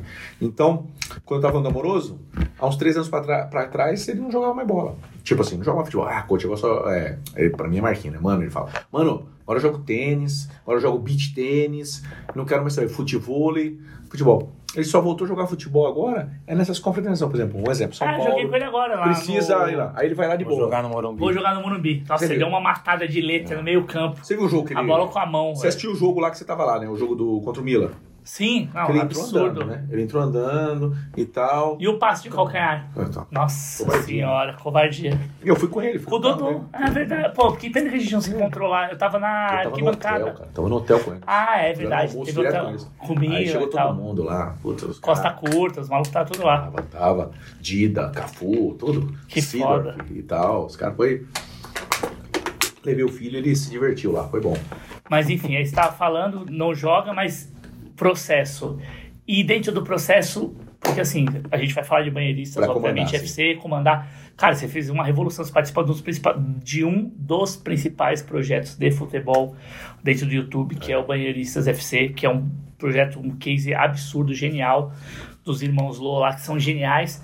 Vamos falar disso daí também, óbvio, mas como é que você projeta? Porque assim, eu acho que assim, pro que é a cena do mercado e pelo conhecimento que você tem de futebol, do pouco que a gente já conversou, do que você demonstra também, do que tá validado, validado É. do teu trabalho, pô, não ter você dentro desse contexto e eu vou ser mais enfático, tá? Pode ser que eu esteja equivocado, você vai me corrigir. Não ter você num contexto de Série A com a carência que a gente tem hoje, né? eu acho que é uma janela de oportunidade interessante por toda a bagagem que você tem. Mas você que tem que dizer. Mui- muita gente fala isso, cara, né? Assim, mas eu. é, o, o que acontece? Essa, eu tenho muito essa cabeça de, de gestor junto. Entendeu? A oportunidade que a Ronaldo Academy deu, Uhum. tanto por isso que eu falo. As pessoas, às vezes, né? Ele, como é que eu falo, né? Como é que fala aquele ditado que a galera só vê os tombos, né? Não, como que é? Ah, vê, vê, vê as pingas que a gente toma, mas não vê, não o vê os tombo que a gente tombos, leva. né? Isso aí. Quando eu falo que a gente tem que pensar fora do mercado, é que nem você fala assim, pô, eu vou montar um negócio. Lembra que a gente às vezes fala assim, puta, você tem que pensar algo, você tem que ver as coisas, mas pensar diferente, né? Então, quando eu tava na, na Ronaldo Academy, então eu tô fazendo o processo ali na Ronaldo de, tipo assim, criar uma metodologia de ensino. Pô, quem que tem uma oportunidade dessa no Brasil de criar uma metodologia de ensino? Márcio Atala, que é um ícone na área de educação física, pô, eu sento na frente dele e ele falou pra mim: o que, que você pensa de uma academia de futebol? Porque pra mim, escolinha de futebol ela é pejorativa. Pra mim, esco- escolinha de futebol, com todo respeito, não o coach Marcos Coelho. Se fosse o Marcos Rogério, abrisse uma escolinha ali, sem ter a bagagem que eu tenho, seria a escolinha do Marcos, do Marquinho e tal. Então todo mundo tem aí, certo? Claro, perfeito. Então a gente fica nessa nomenclatura, ah, escolinha, não sei o quê. Ah, o que, que é? É pôr a bandeira de um time, é vender um sonho onde não existe na grande maioria, vender uma fruta pro pai que vai ter uma observação. Mas tudo bem, pulamos essa parte. O que, que acontece? Eu tô ali conversando com eles e tal para fazer, beleza? Então eu tô nessa área do esporte. Então o que, que eu faço muito lá? Eu criei a metodologia de ensino e eu ensino, eu replico isso para os profissionais da área de educação física. Uhum. Primeiro eu exigi que todos os professores, pelo menos o coordenador técnico de cada franquia, porque eu trabalho na franqueadora, cada franquia que tem na Ronaldo seja formada em educação física. Para mim é o princípio básico.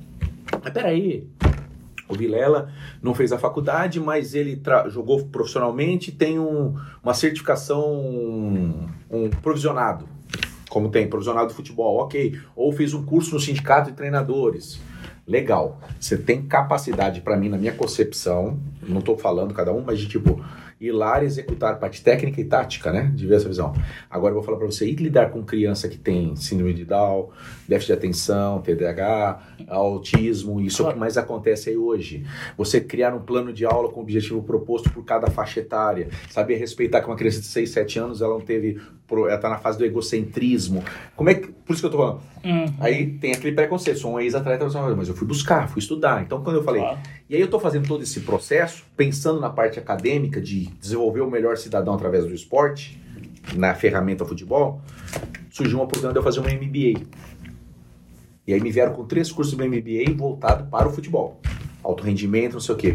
Eu escolhi ir fazer uma chamada liderança e gestão, é, liderança e gestão operacional.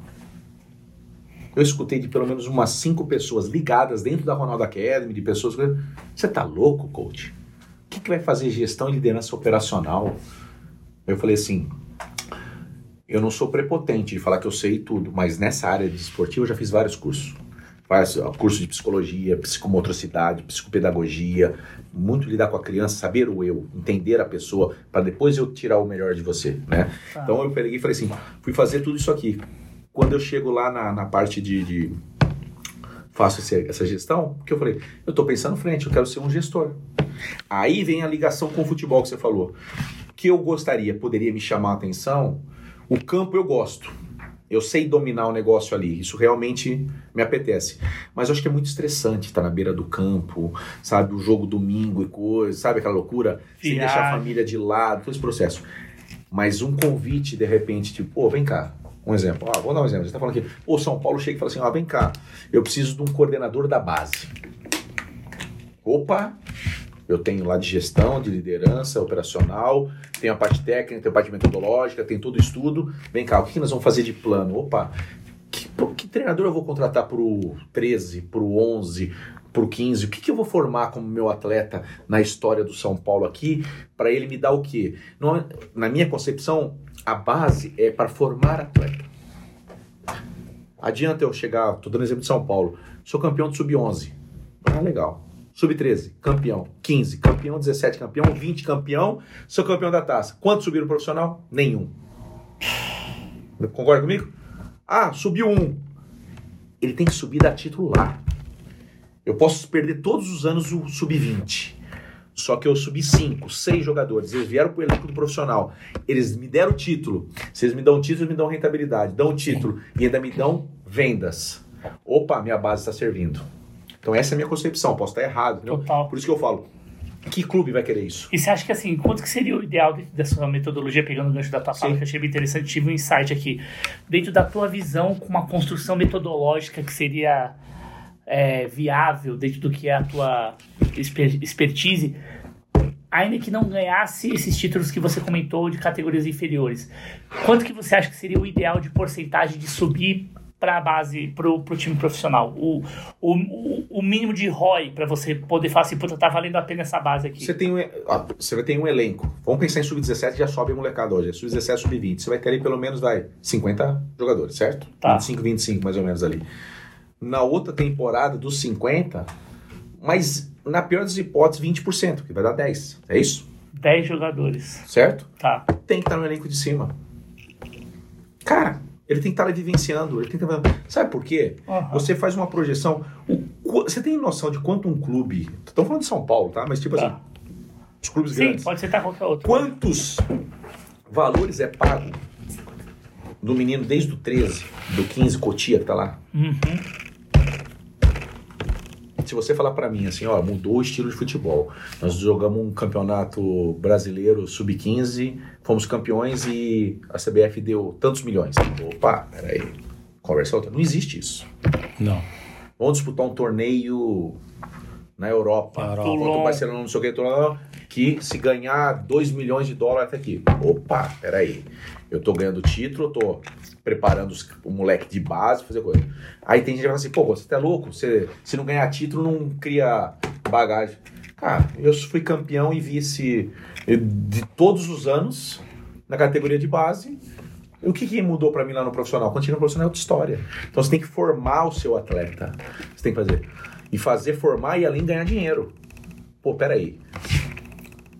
O Glauco tá ali, mas de repente ele não vai chegar. Não vai estar entre os 20% alguma coisa. Eu tenho que fazer dinheiro com você, meu amigo. Quantos clubes estão aí? Guarani joga Série B, Ponte joga. A Ponte Campinas está quebrada, sem dinheiro. Se a Ponte viesse no, no São Paulo, no Corinthians, Palmeiras, só os três daqui, falasse assim, cara, preciso de dois seu aqui, dois seu, dois seu que não vai ser utilizado, dá aqui pra mim, deixa um ano aqui jogando aqui comigo, o moleque voltar pra cá. Pô, você tem que fazer esse trabalho. Né? Então eu acho que é, esse, esse é o X da questão, é gasto muito dinheiro fora. E o que fora outra coisa que quem manda nos clubes, além disso, os empresários, né? Claro. que é uma outra pegada, entendeu? Então você fica muito preso. Por que, que eu tô trazendo essa realidade para vocês? Você vai me lembrar do negócio agora, vocês vão lembrar. Eu tô falando que o Guarani São Paulo chegava na minha categoria, na minha base, todos os anos eram os dois. Uhum. 94, Guarani campeão em cima do São Paulo, tá São Sim. Paulo, certo? Ponto. O que, aconteceu em 94 com o time de São Paulo, vice-campeão da Taça São Paulo? Você lembra? O que, que surgiu? O treinador era Murici Ramalho, hein? Não esquece. Era o Rogério Muricy, C. Rogério C. Jamelli. Ó, Expressinho. que, Expressinho. que montaram? Expressinho. Montaram o Expressinho e falaram: opa, precisamos dar bagagem pra essa molecada.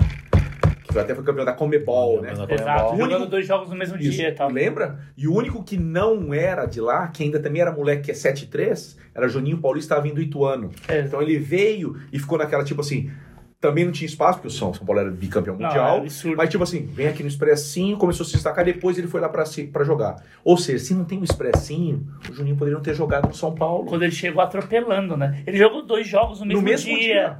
Jogou. O São Paulo fez quanto dinheiro com, aquele, com, aquele, com aquela galera toda? Além de um monte que jogou no time de cima. Não, absurdo. Essa geração 94 do São Paulo, o São Paulo, olha, time era Rogério Ceni jogou, não precisa nem falar quem é Rogério Ceni absurdo. Pavãozinho, que pra mim era absurdo que jogava. Absurdo o lateral direito. E São Paulo- assim, teve chance pra caramba É, no time mas o São titular Paulo e tal. mas foi grana, foi, Foi grana. ele, certo? O zagueiro, Gilmar, Sérgio? Baresi, Sérgio Baresi. que também jogou no profissional, depois virou treinador. Sim. Então São Paulo fez dinheiro com ele. O quarto zagueiro, ah, Não era o Bordon, não, né? Era o o. Bordon tava no banco. Puta, eu não lembro agora quem que era o quarto zagueiro. Também não vou lembrar. Tem memória boa, mas É, enfim. na, taça, na lateral esquerda foi um lateral que o São Paulo contratou, que veio do 15 de Jaú. Marco, era o nome duplo, tá? Porque quem era o lateral, o titular, era o Tobias. Tobias. Carequinha. Carequinha, Depois aham. descobriu que ele era gato. É, exato. Corria demais, né? Tá, É. corria demais. Era gato, gato não, era um leopardo. Né? Leopardo, já Isso. tava. Já tava. Meio de campo do São Paulo. Mona jogou no time de Mona jogou no time de São Paulo. Pô, Mona era. cima. Meia foda. direita, Pereira, jogou no time de cima. Uhum. Certo? 10, Jameli, Já jogou no time no de cima. cima e- tal. Foi pro Santos, blá blá blá. KT, jogou no KT. time de cima. Pô, ele adorava o KT. E fez adorava, fez, fez dinheiro. centroavante, Guilherme. Porra, Guilherme foi pro Atlético, Guilherme sem papada. E um que pra mim era fenomenal, que esse, porque eu acho que, não sei, posso estar enganado e tal, Hum. por causa de cabeça, alguma coisa. É, como é que ele chamava? Irmão do Sidney. Toninho. Toninho. Ponta esquerda. O que jogava esse cidadão? Irmão do Sidney. Sidney Miller, Silas. Sim, sim, sim, sim. Ele. Esse eu não sei se o São Paulo chegou a fazer dinheiro, porque a carreira acho que É, ele era meio vida louca. É, entendeu? Técnico, Murici Ramalho. O que, que Murici Ramalho deu pro São Paulo? Essa é a pergunta que eu falo pra vocês. Então alguém, ou por loucura, ou por visão, falou assim: essa molecada eu preciso fazer. Quem jogou, jogou. O Bordão mal jogou no São Paulo, eu tô errado. Mal jogou, foi pra São Paulo jogou um pouquinho, vende, faz dinheiro. Edmilson Edmilson foi isso. jogou um pouquinho, vendido. Ou seja, você faz o que, que o Beto Zini fez do Guarani? Ninguém subiu. Ele fez o contrário. Ele foi no Flamengo e fez uma parceria. Trouxe o Carlinhos, que faleceu, treinador. Trouxe Djalminha, Nélio, Índio, zagueiro, Fábio Augusto. Ou seja, ele foi lá pegar tudo do Flamengo que não jogava. Aí o Flamengo fez dinheiro esse ano do Guarani. Veio pra cá. E a molecada toda, ninguém. Tanto que eu falei pra você aqui, ó. Moroso era pra estar dado. Embora. Luizão não era pra ter jogado no Guarani. Aí as coisas vão acontecendo, sabe? Aquelas coisas da vida. Por isso que eu falo, é planejamento. Porra, eu tô falando de São Paulo, cara. Olha o dinheiro que fez. Uma geração. Ou, ou seja, a base era forte, ganhou na base. Alguns subiram e foram campeões mundiais, campeões ali e tal, coisa. Os outros que menos coisa foram negociados, o dinheiro foi embora. Então, pô, a base tá um exemplo. Por isso que o São Paulo era exemplo disso. Hoje, o que, que acontece você falando de base? Hoje não sobe quase ninguém Aí que e sobe. também não vende. Porque não. Quem que a gente teve aí recentemente? Sara, o que fez o gol do título agora. E sacrifício. O Porque, tipo assim, Maia, tô ferrado. Subiu o Luan, Nestor, era o. Pablo tá- Maia, Igor, Igor, Igor Gomes. Igor Gomes. é, o Sara que tava vindo bem, né? Ali. Aí você teve o que foi pro Benfica, que vai, vai Anthony, que é um pouco antes, É, e o que mas- foi pro Benfica, que tá. Que foi negociado, que foi Não, bem no Ajax, David mas não foi bem no Benfica. David Neres. David Neres que David surgiu como se fosse o.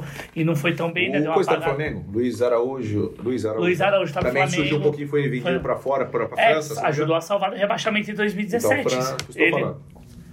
Então, só que a molecada veio aonde? Pra hora do, do. Olha o que aconteceu com o Corinthians agora. Se você perguntar pra qualquer corintiano, cara, ele vai falar assim: não sobra nenhum moleque da base meu que subiu. Porque entrou na bucha, entrou pra salvar o time do rebaixamento, um time cansado, um time velho. Tudo queimado, queimou todo mundo. Queima.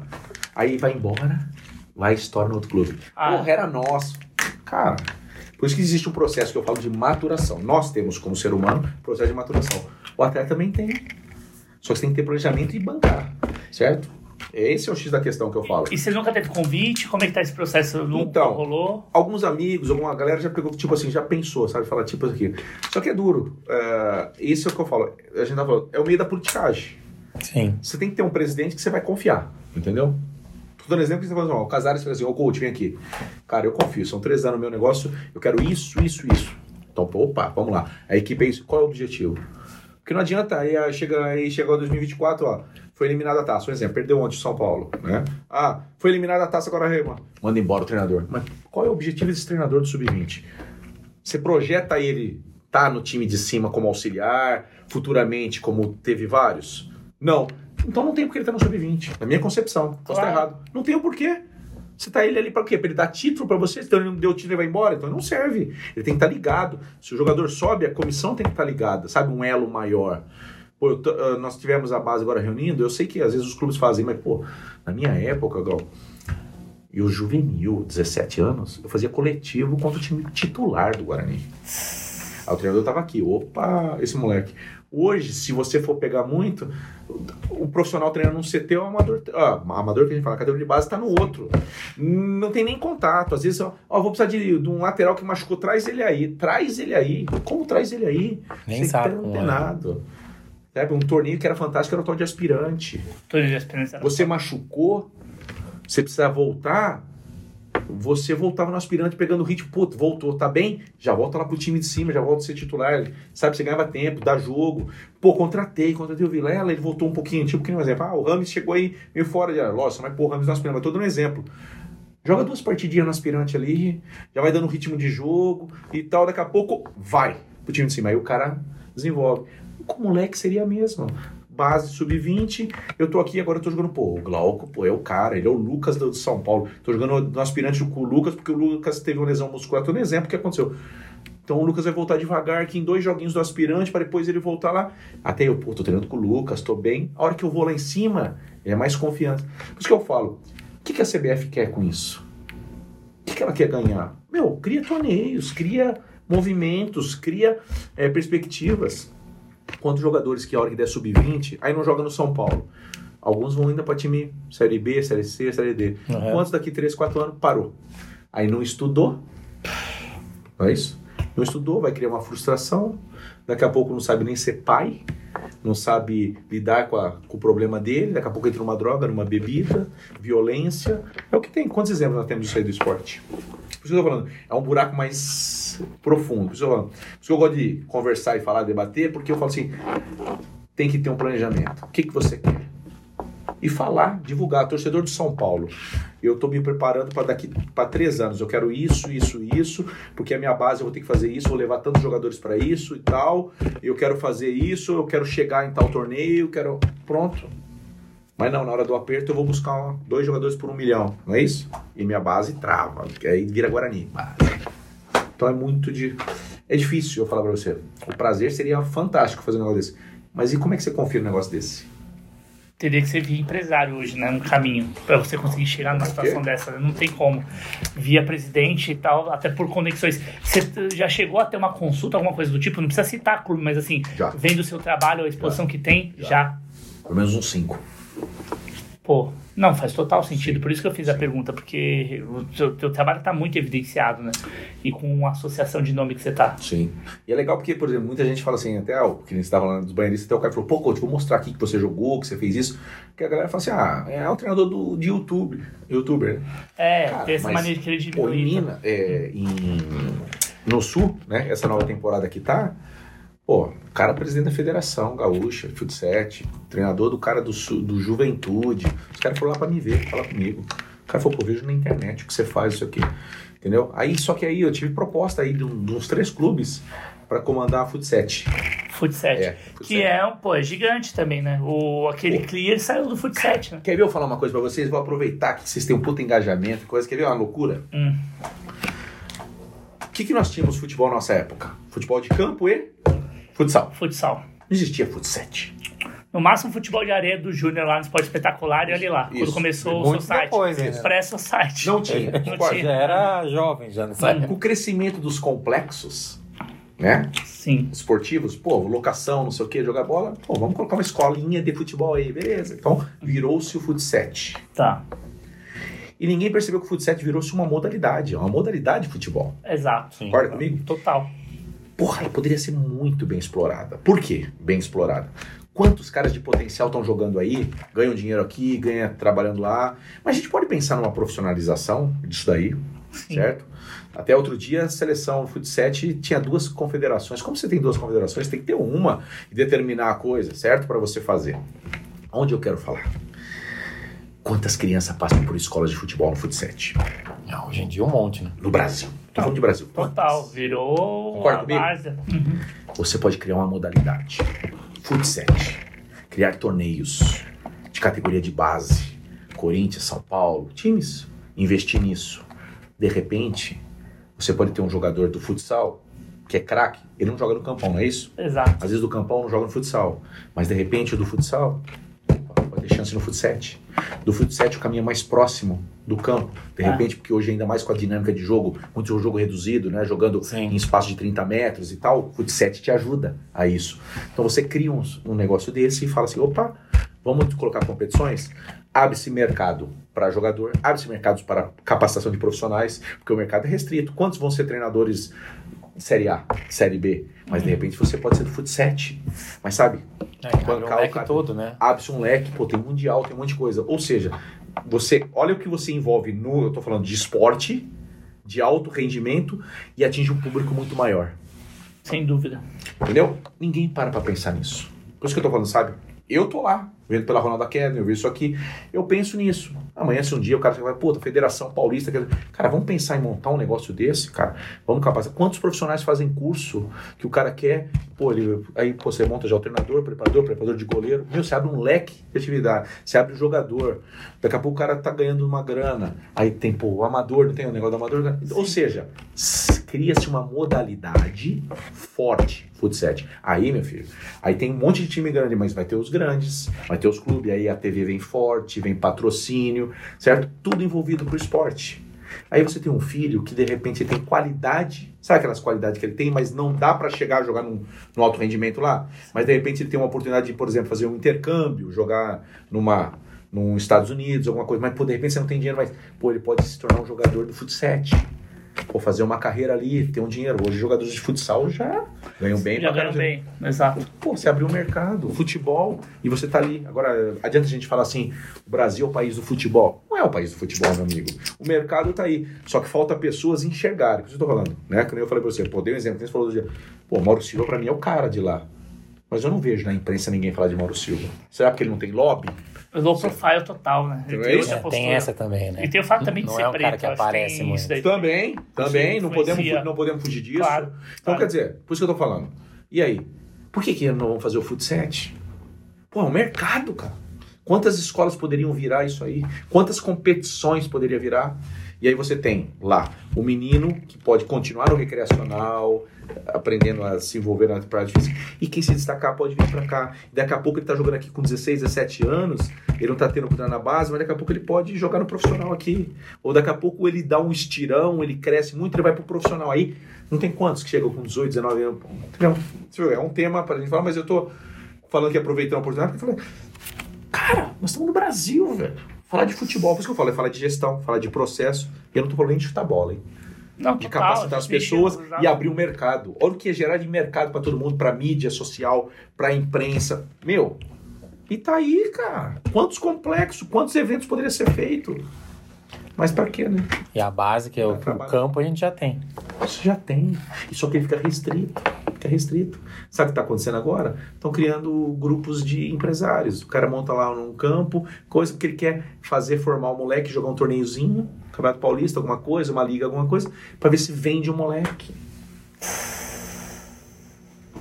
Aí eu faço, pode vender, pô, é o seu mercado, mas você está preocupado com ele se ele está estudando, se ele der a travada, se ele não parar, o que, qual é o pós? A carreira ela é legal, então tudo beleza. A minha preocupação é o pós. Tem a parte psicológica toda. quê? no- no- nesse, nessa, nessa parte do desenvolvimento também. né? Vê se vocês concordam comigo. Vocês conhecem quantos atletas que você deve ter no núcleo de vocês? Ele para de jogar bola, ele se isola, Hum. ele engorda, ele passa a beber. Mentira, um monte. Porque a cabeça não está preparada para aquilo. Vou dar um exemplo aqui assim, chulo. Eu tô lá no hotel com a galera, lá do São Paulo e do Milan. E aí o Pato chegou, pô, coach, não sei o quê, porque tinha tirado foto com o sobrinho dele no dia anterior, não sei o quê. Tinha dois meninos lá, pô, o coach. Pô, só tinha gente famosa lá. Eu tirando foto com os meninos, meu filho falou assim, pô, rapaz, a molecada quer tirar foto com você. Aí eu virei e falei assim, aí eu virei e falei assim, meu filho falou assim, então, filho, sabe aquele cara que tá sentado ali? Ele olhou, quem? Eu falei, aquele, aquele branquinho que tá ali e tal, né? Aí ele pegou e falou assim, não, não sei. Meu filho São Paulino roxo. Eu falei, você não sabe, né, Gui? O que que acontece? Sabe quem é ele? Ele é muito à frente do futebol que ele é jogado hoje. Chama-se Valber. Puta, o Valber acabou com o jogo. Acabou com o jogo velho. Não foi velho? Agora acabou? Mano, ele acabou com o jogo. Absurdo. Fazendo box to box. Puta, o, Val, o gol, o Valber foi? era foda demais. Não é? Fez o gol ali, tava no rebote do Dida, chegando de surpresa Eu com o que ele fazia com o Tele. 23 anos, eu virei e falei assim, então, Gui, hoje é Guardiola, é Diniz, é não sei o que, que sai jogando lá de trás. Tele Santana, meu amigo, em 92 e 93, que o Guardiola é fã, o Tele Santana jogava com o Júnior de lateral esquerdo, que ele era, ele ia por dentro construtor e com a perna invertida. Ele jogou no meio de campo com o Toninho Cerezo, Falcão, que nenhum era pegador, certo? Com Zico e Sócrates. Zico e Sócrates não marcavam. Tô errado? Seleção de 82. Sim. Aí eu falei, quando ele chega em 90, ele coloca Vitor, que voava, e Cafu na ponta. Cafu de ponta. Ou seja, eram dois laterais. O Abel Ferreira faz hoje no Palmeiras, todo mundo fala, pô, é o Abel. O Tele fez lá atrás. Certo? Eu falei, o Valber dava desespero pra quem é torcedor São Paulino, que ele saía driblando dentro da, Da área. área. Mentira ou não? Não, era absurdo. Eu falei para ele, aí eu falei pro meu filho, sabe o que o Diniz gosta? Seria o melhor zagueiro pra jogar com o Diniz, é isso aí, ó, o Valber. Aí meu filho falou assim, sério, pai? Eu falei, é. Depois você vai pesquisar no Google quem é Valber. Nossa. Aí nós fomos pra arquibancada assistir. O que, que ele fez no Nossa, jogo? ele acabou com o jogo. Ele velho. tá com o quê? 60? e Quase poucos anos? 60 Então, fez aí. 58, 59. Meu filho virou e falou assim: Nossa, pai, com essa idade ele jogando esse dia. Eu falei: Gui, você não viu ele no auge, filho. Aí ele falou assim: Pô, mas e aí? Eu falei: Então, Vida louca. olha lá, você acabou de falar. Eu falei assim: Só que ele tinha um detalhe, filho. O pós ou fora campo, É. senão ele era o titular da seleção. Não, ele ia era pra comandar. seleção de 94 e fácil. Que, meu, Então, ele- esse é um desperdício. A palavra pro Valber é desperdício. Cara, é um absurdo. O que esse cara jogou, ele, Ele era fez um gol na líbero. final da Libertadores contra a Católica, né? Que ele sai, tipo, vai costurando driblava todo tabela, mundo. Tabela, ele acho que ele recebe na, na, na- na- quase na quininha da pequena área e toca, faz Não, o- boleiro de várzea. Do, o, o Tele era apaixonado por ele. Tanto que assim, o Tele era super disciplinador. Outra. E hoje, e, assim, Pô, é. o que passava de pano pro Valber, porque, meu, o Valber aprontava pra caralho. né? Não, jogava muito. Era, e só pra terminar isso aqui, a gente tá falando do Não, cara, a gente não, tá com pressa. A pressa é sua. Porque assim, o papo tá saborosíssimo. já tá uma hora e aqui, a gente nem começou a falar das camisas ainda. Nós estamos jogando, eh, jogando hoje, por exemplo, aí eu falo, por exemplo, hoje, todo mundo fala que o mundo todo joga com as pontas invertidas a perna, né? Sim. Pra bater, cruzado. Tá, legal fazer aqui. Só quando você puxa pra cá, pra dentro, cruzado, vai ter uma que você vai pegar no mano, tipo um Salah, um Robin, coisa, que os caras são fora da curva, ele faz e ele mete lá dentro, né? Na grande maioria, os caras fecham o setor aqui. Alguns sabem usar a perna direita. Meu lateral, ele não passa. Ele não chega linha de fundo. Não sabe cruzar. É bizarro, né? É mentira? Isso é bizarro. Isso Não é- sabe fazer o básico dele, que é cruzar. Então, quer dizer, pô, você tem que preparar um jogador aí. Eu vou formar um jogador na base e falar assim, pô, peraí, o Vilela tem uma puta condição, ele é destro, vai jogar pro lado esquerdo. Só fica jogando aqui, ó. Aí quando ele vem pro profissional, eu preciso trazer ele aqui, ó. O Igor Gomes, ele é um, era um 10, né? Na base, tem É. todo 10, 10. Meu filho, na minha visão, Gui, o melhor volante que o São Paulo vai ter vai ser o Igor Gomes. Meu, meu filho fala, para pai, você tá louco, Igor Gomes de volante. Eu falei, cabeceia bem, tem uma saída de bola, uns drible rápido, enfiada de bola, Passada larga. finaliza bem de fora da área, certo? Aí o Guilherme virou e falou assim, pô, pai, não fa- sabe fazer gol. Meu filho. Eu falei, por isso que eu estou falando que ele vai ser um puta volante. Aí ele começou, né? Uma época que ele se destacou, ele começou como segundo volante, lembra? Ali e tal. Foi o Rogério que botou ele, não foi? Eu acho que foi. Filipão tira ele do time? Quando o Atlético Mineiro deu a subida, quem que foi que ele pôs lá? Praticamente quase dois volantes aqui, ó. Jogava o estrangeiro e ele aqui, ó. Uhum. Eu falei, ah lá, Gui. E ele chega de surpresa. Qual foi o destaque do Alisson? Era ponta, filho. Não vai jogar. Vem trabalhar aqui que você tem qualidade. É isso fazer- mesmo. Aí que eu te falo. Só que isso aqui é né? no profissional. Quem é o treinador? Quem não tem tempo, ele não pode perder o jogo. Na base, é isso que na minha concepção, eu posso estar errado, tô falando. Mas, por exemplo, meu zagueiro, ele tá jogando aqui, pô, ele tem que jogar de volante. Ele vem jogar na lateral. O que aconteceu com o Militão? Que Porra, hoje é o cara. absurdo. Porque ele jogava em tudo. Pô, não, meu centroavante, centroavante, o Juan é centroavante, a base toda é centroavante. Hoje ele se destaca onde? Jogando pela beirada. De repente esse cara tem que vir jogar como 10, vindo por trás jogar, saber lidar, jogar atrás do volante. Só que onde que ele tem que ser preparado? Na base. Mas na base eu preciso. Tô dando exemplo aqui, porque eu tô falando muito de São Paulo, porque todo mundo é São Paulino, né? Lógico, lógico. Então, eu peguei e falei assim, por exemplo, o Juan na base, ele precisava, eu precisava ser campeão e ele ser artilheiro. Ou seja, problema estrutural bizarro que a gente está enfrentando. Essa é a minha né? concepção, entendeu? Tô dando exemplo de São Paulo, mas todos os clubes são isso. Porque eu preciso do resultado. Porque o próprio treinador da base ele tem a aspiração de se transformar num treinador. Então, mas isso aí não pode ser a corruptela. O cara pode falar assim: você tem três anos de contrato e a sua missão é essa aqui, irmão. É. E depois a gente vê. Isso. Não, pra mim, a visão que você falou de processo já engloba isso. Você ter o treinador que vai pensar a maneira que. Clube, pra mim, o clube tem que jogar de uma maneira definida sempre. Sim, uma identidade de Uma jogo. identidade. E aí você tem um treinador que vai trabalhar essa identidade e os caras que vêm na base na mesma identidade, para os jogadores já irem suprindo as deficiências de um cara que foi vendido, ou de um cara que se machuca, e aí você tem, tipo, sempre o cara, o cara que vai entrar já vai saber o que tem que fazer. Mas hoje no E mundo. se você pede depois um treinador com a seleção brasileira alguma coisa, o treinador da base pode entrar Já sabe fazer. e vai entrar ali, você não precisa contratar o, cara de fora, o cara já vai entrar para fazer o trabalho ali já, já com a mesma O que o Rogério Ceni mais pedia no São Paulo. Exatamente isso. Um ponta que um cara velocista que não tinha, não é isso?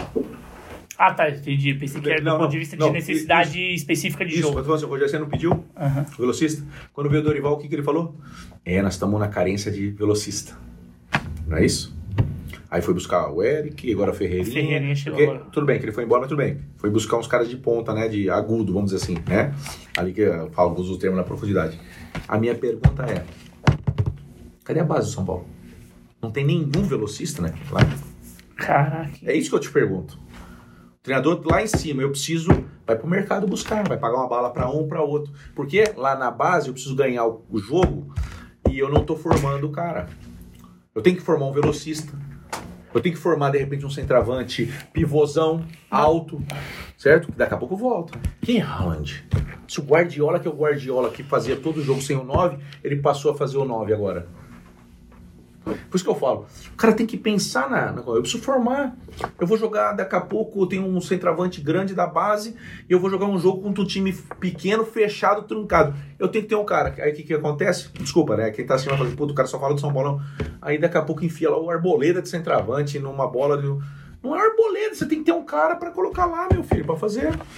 Sabe? Tô falando, posso estar falando besteira pra vocês. Podem. Não, Pode falar cara, assim, não, eu- não, Não, faz concordo. total sentido. Faz Entendeu? total sentido. Só que você não cria. Você não cria um lateral. Você não... E como que, que o Beraldo é foi embora? E como é que você des- desestrutura essa coisa da base que não consegue fazer isso nunca? Porque tá tudo enraizado. Tá faltando cabeça lá em cima, entendeu? É um projeto. O presidente fala assim, puto, o que, que eu visualizo? Então, eu, pra eu ter isso aqui, eu preciso ter um diretor de futebol profissional que vai pensar a mesma coisa. Eu vou ter que ter um diretor na categoria de base que pensa a mesma coisa. Então, nós vamos formar quem? Formar também treinadores. Aqui, ó, isso aqui. O que nós queremos como jogadores? Porque você tem que formar jogador para jogar no time de cima. Você também tem que pensar que você, como investe no dinheiro, você tem que ter formação de jogadores que vai te gerar receita. Às vezes não vai nem passar lá. Agora eu restringo o meu jogador aqui, ó.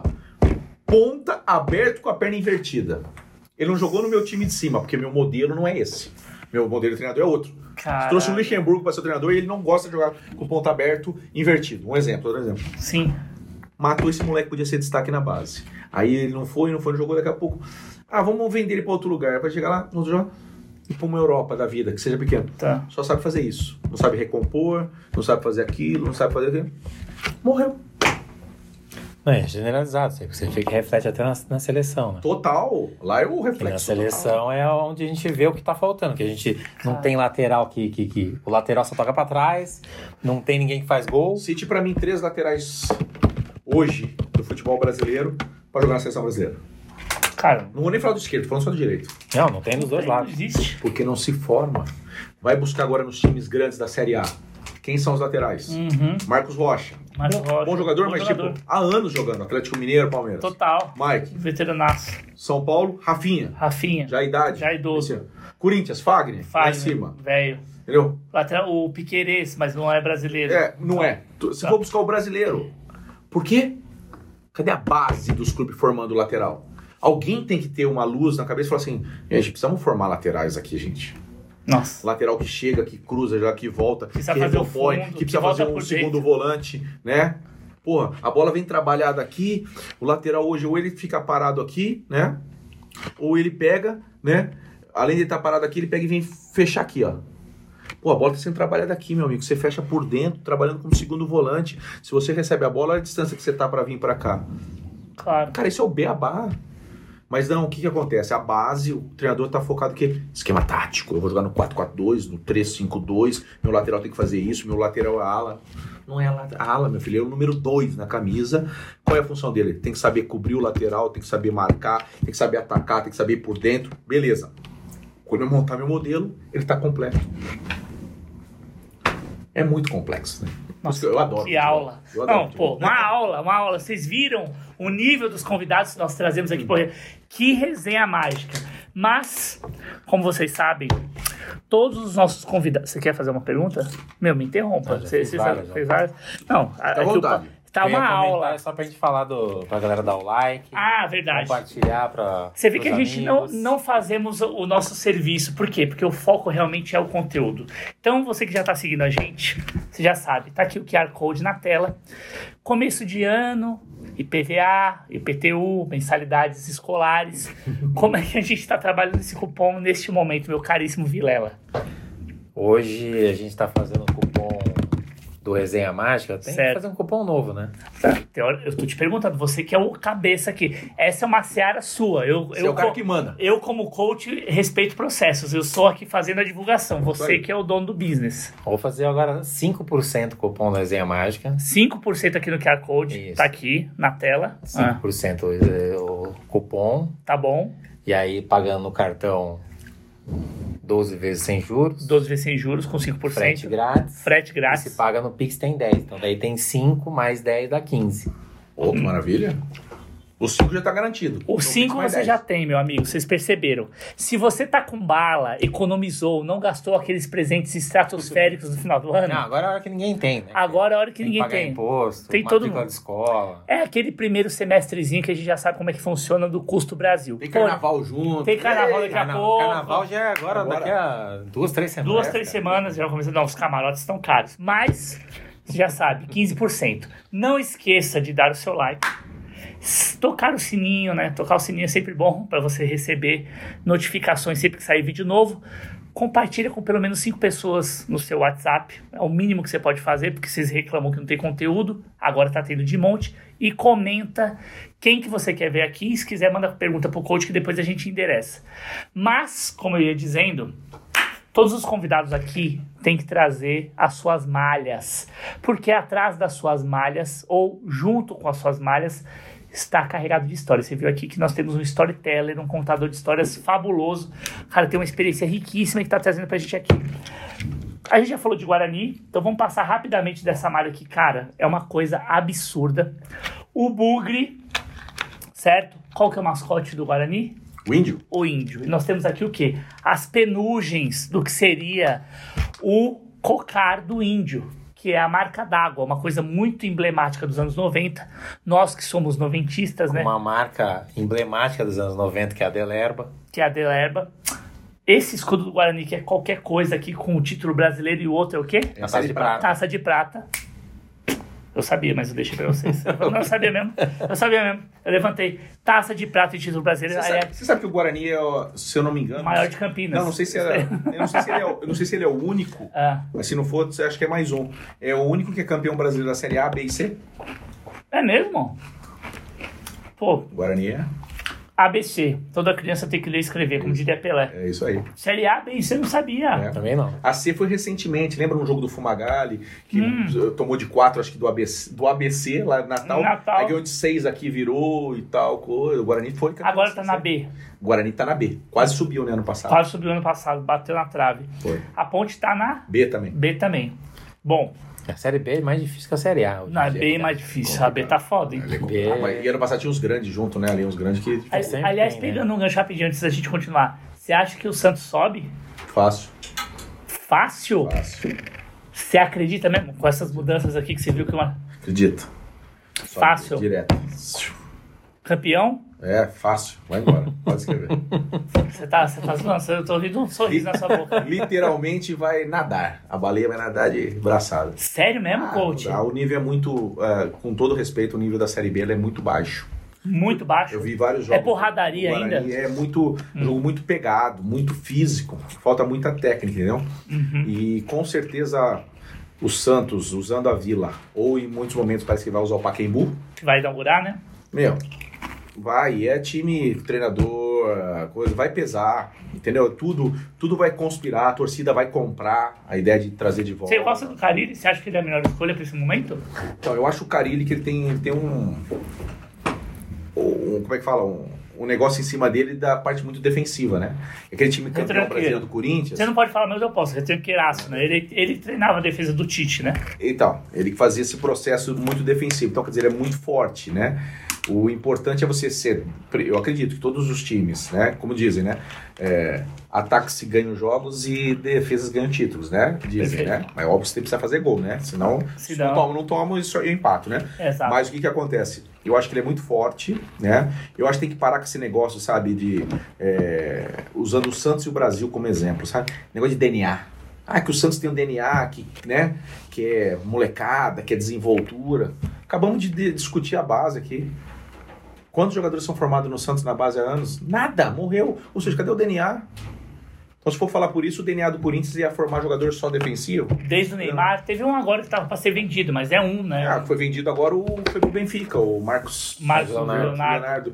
Leonardo. Que saiu da base, entendeu? Mas tipo assim, pô, ali era 5, 6 por, por temporada, 5, 6, 7, jogando no time de cima e se destacando. É verdade. Né? Então eu acredito que ele tem que fazer esse processo, tá levando os caras mais experientes, Série B é pegada.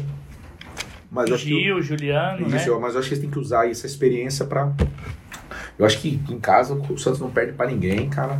O que dificulta a Série B, que a gente fala assim, pô, a gente né, fala assim de braçada, mas tipo, não é fácil você pegar uma viagem. Agora vai ter o Amazonas, né? Tá na B. Pois é. Pô, você ir jogar em Recife é quente pra caramba. Pra caramba. Viagem, isso é um desgaste, tanto pra eles né, que estão lá em cima, vir pra baixo, Nordeste, Norte, e vir pro Sudeste, mas pra cá também, né?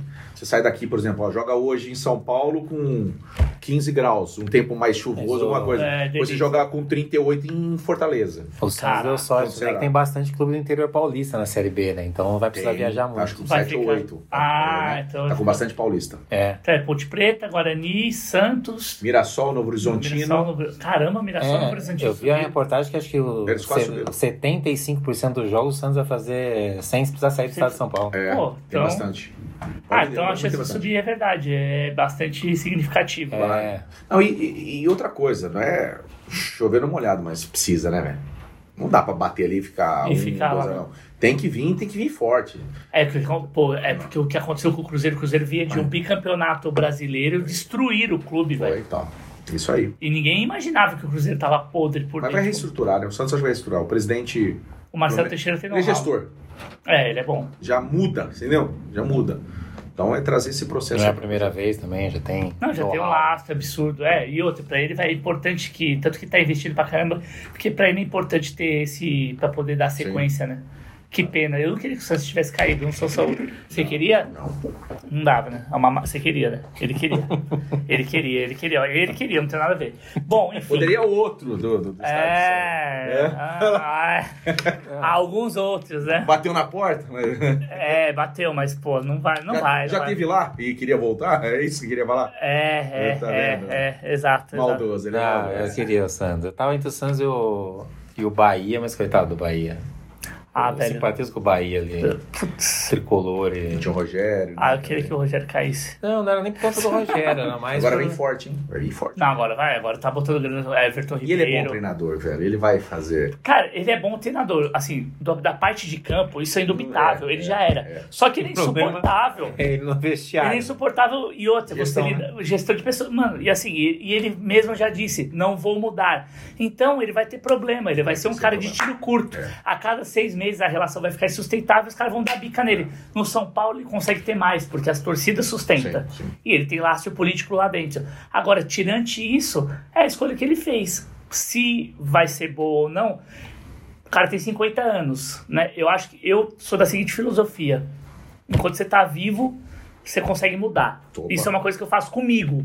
Agora, nem todo mundo é assim, né? Ele construiu a persona dele em torno disso daí. Eu espero que ele não volte para São Paulo nunca mais. Mas, Ah, às vezes ele vai mudar a mentalidade também, né? Foi pouco ele lá... volta como presidente, pronto. ah, como gestor pode ser, porque o que ele fez pela carreira dele, com certeza ele Foi vai lá ser na bom. estudar, estudar, foi lá com o Guardiola. Às vezes Foi de novo agora estudar. também, Não, ele tá sempre indo. Isso daí, ele foi vezes Londres, muda, do City. É, tirou certificação, exato. Às vezes alguém chega e fala, pô, cara. Uma hora vai ter que aprender. Pô, às vezes até o cara fala assim, puta, não tá dando certo desse jeito. né? Acho que eu preciso dar É. uma mudada um pouquinho no meu temperamento aqui. No... É que eu acho que ele ainda não tirou, a- por conta dessa idolatria tão gigantesca que ele consegue ter, que ele construiu meritórica, meri- é, de maneira meritória em torno de si, é um gênio do esporte, eu acompanhei a carreira do cara inteira. Tanto, até na. Porque assim, eu era fã do Zete. Eu acompanhei a carreira do Zete, né? Era- o Zete era meu ídolo, é o meu ídolo. E, cara, é, desde que ele entrou lá e construiu essa aura, eu acho que mesmo quando ele se transforma em, em treinador, ele não tirou essa. Ele ainda não conseguiu se desvencilhar disso, porque Começar são de 25 novo, né? anos. Ele não conseguiu entender que, cara, tipo assim, você zerou. Então você você, entendeu? então você vai concordar comigo, então, que nós vamos falar então que o Zete é o melhor goleiro do São Paulo e o Rogério é o maior goleiro do São Paulo. Olha, tendo a concordar com você, é uma boa analogia. Pra mim, o Zé foi bem melhor do que o Rogério. Incomparável, assim, assim. O- o- outro degrau. É, o Zé, o Zete- Goleiro, o tive- goleiro. o Zete eu tive o privilégio Ah, Em 2001, Paulista é o ano que ele encerra a carreira. Ele vai disputar o Paulistão pelo Barbarense. pela Barbarense. E eu tô lá na Barbarense. era o Toninho. era- você tava lá, né? Tá. Era, era o Toninho Santilli, não era o pre- pre- preparador de goleiros, que era do Santos, ele leva pra lá. Sim, Eu acompanhei isso. porque o Toninho fez um. Ele tem uma Isso. curva que ele tava descendente do São Paulo, no Santos ele voa com o Toninho. É. Vo- Foi cotado pra seleção de 98. Aí o, o Zete, no meio do campeonato ali, recebe uma proposta pro Esporte Recife. Sport Recife. Aí ele vai lá, acho que joga no final do Pernambucano, não sei o que, e resolve encerrar a carreira. É. Marcos Bonechini também tava lá, os dois. Estavam os dois Os juntos. dois goleiros eram. Tem uma história legal do Barbarense, pode contar? Conta. Lógico, por favor. Zete, primeiro goleiro, segundo goleiro, Marcos que reserva. a. E o terceiro, se não me engano, acho que chamava Joel, o goleiro, né? Hum. E naquela época, aquelas coisas de regras que os caras criam, o Campeonato Paulista, Série A1, é, tinha limite de inscrição. Tipo, escreveu 25, Acabou. ficou aí. O que que acontece? Tinha um número restrito. Hum. O Zete pega e vai embora pro esporte. Ficou Tá. quem no elenco? Dois goleiros. Dois goleiros. Marcos Bonechini e Joel. Se não me engano é Joel, isso. Marcos Bonechini pode até confirmar. Se você conhece ele, você pode até perguntar essa história pra ele. Aham. O, Mar... o Joel se machuca. Fudeu. Ou seja, Só ficou um só ficou um goleiro. Todos os treinos que aconteciam aí no treinos que tinha específicos, trazia um moleque do sub-20, mas não podia jogar o campeonato, não podia ser inscrito lá Claro. pra jogar, juniores, né? Lá. Terminava os treinos, 20 minutos eu colocava a luva e ia fazer específico treinamento de goleiro. Você. Pra que caso precisasse, Caso precisasse. poder entrar no meio do jogo. Eu sempre amei jogar no gol. Não, você tem, você tem o traquejo. Sempre né? Amei. Né? Você vê as quebradinhas. É, você faz tal. as E fatiadinhas. o que, o que acontece? Eu sempre adorei jogar no gol. Então, todos os clubes que eu jogava, Você a melhor fazia. coisa era o rachão. Que aí Quando você. o rachão. E o que eu adorava era meter a calça de goleiro. Tá. Porque, que era porra, você quer ser calça de goleiro, casaco, de, né, a blusa de goleiro, metia a luva aqui. E ainda, quando ainda usava, às vezes, aquelas lonas. Sabe aquela lona de, de, Lona. de caminhão que é, tinha que pra poder jogar? forrava pra não queimar. Isso, só que você usava aquela lona, você caía e É. deslizava. Era uma maravilha. A bola fazia aquele barulho, olha. Né? Aham. Então eu sempre gostei. Do ramo. E como eu batia muito bem na bola, bolas paradas, todos os clubes que eu jogava, os treinadores falavam assim, eu ia bater, bater e tal, às vezes o treinador goleiro falava assim, pô Marquinhos, me ajuda aqui. Eu fatia uma bola daqui, você fatia de lá e tal. Então eu ficava também treinando, fazer. ia ajudando, fazendo, batendo bola e fazendo e tal. E eu sempre gostava, pô, de pegar, de pegar, fazer esse processo. Na Barbarense surgiu isso. Eu treinava 20 minutos, só falava pro Borequini, não pode acontecer nada com você, hein, filho. A gente ia pro jogo sem o reserva, o goleiro, e eu ali sempre pronto. Aí o, o treinador era Roberval Davino. Robert Valdavino. O Roberval Davino tava lá e ele falava assim, Roberval Davino falava assim, ah, o meu maior sonho na minha vida é eu jogar e eu substituir, tirar o goleiro e pôr outro jogador jogar com 11 de linha. Ele falava, todo mundo falava, esse cara é louco, né? Aí quando surgiu isso, ele falou assim, vai realizar meu sonho, porque, tipo, se acontecer alguma coisa, eu ia pro gol e ele, lógico, tipo... Era eu- um sonho duplo. Você o e o cara. olha o que acontece hoje, né? Goleiro, né? Usa o pé. Total, né? usa o pé. Você acredita no negócio desse? Eu falo assim, no meu auge do meu 1,73m, cara... Caralho, Mas eu ia ser lá. o Jorge Campos. E treinava, e treinava, e óbvio, né? Mandasse lá no trinco, mas aqui, filho, pode bater, pode pegar, eu ia. É, cara. com explosãozinha, vai, E né? nenhuma vez não deu nenhuma machucadinha. Em jogo né? não, em jogo não.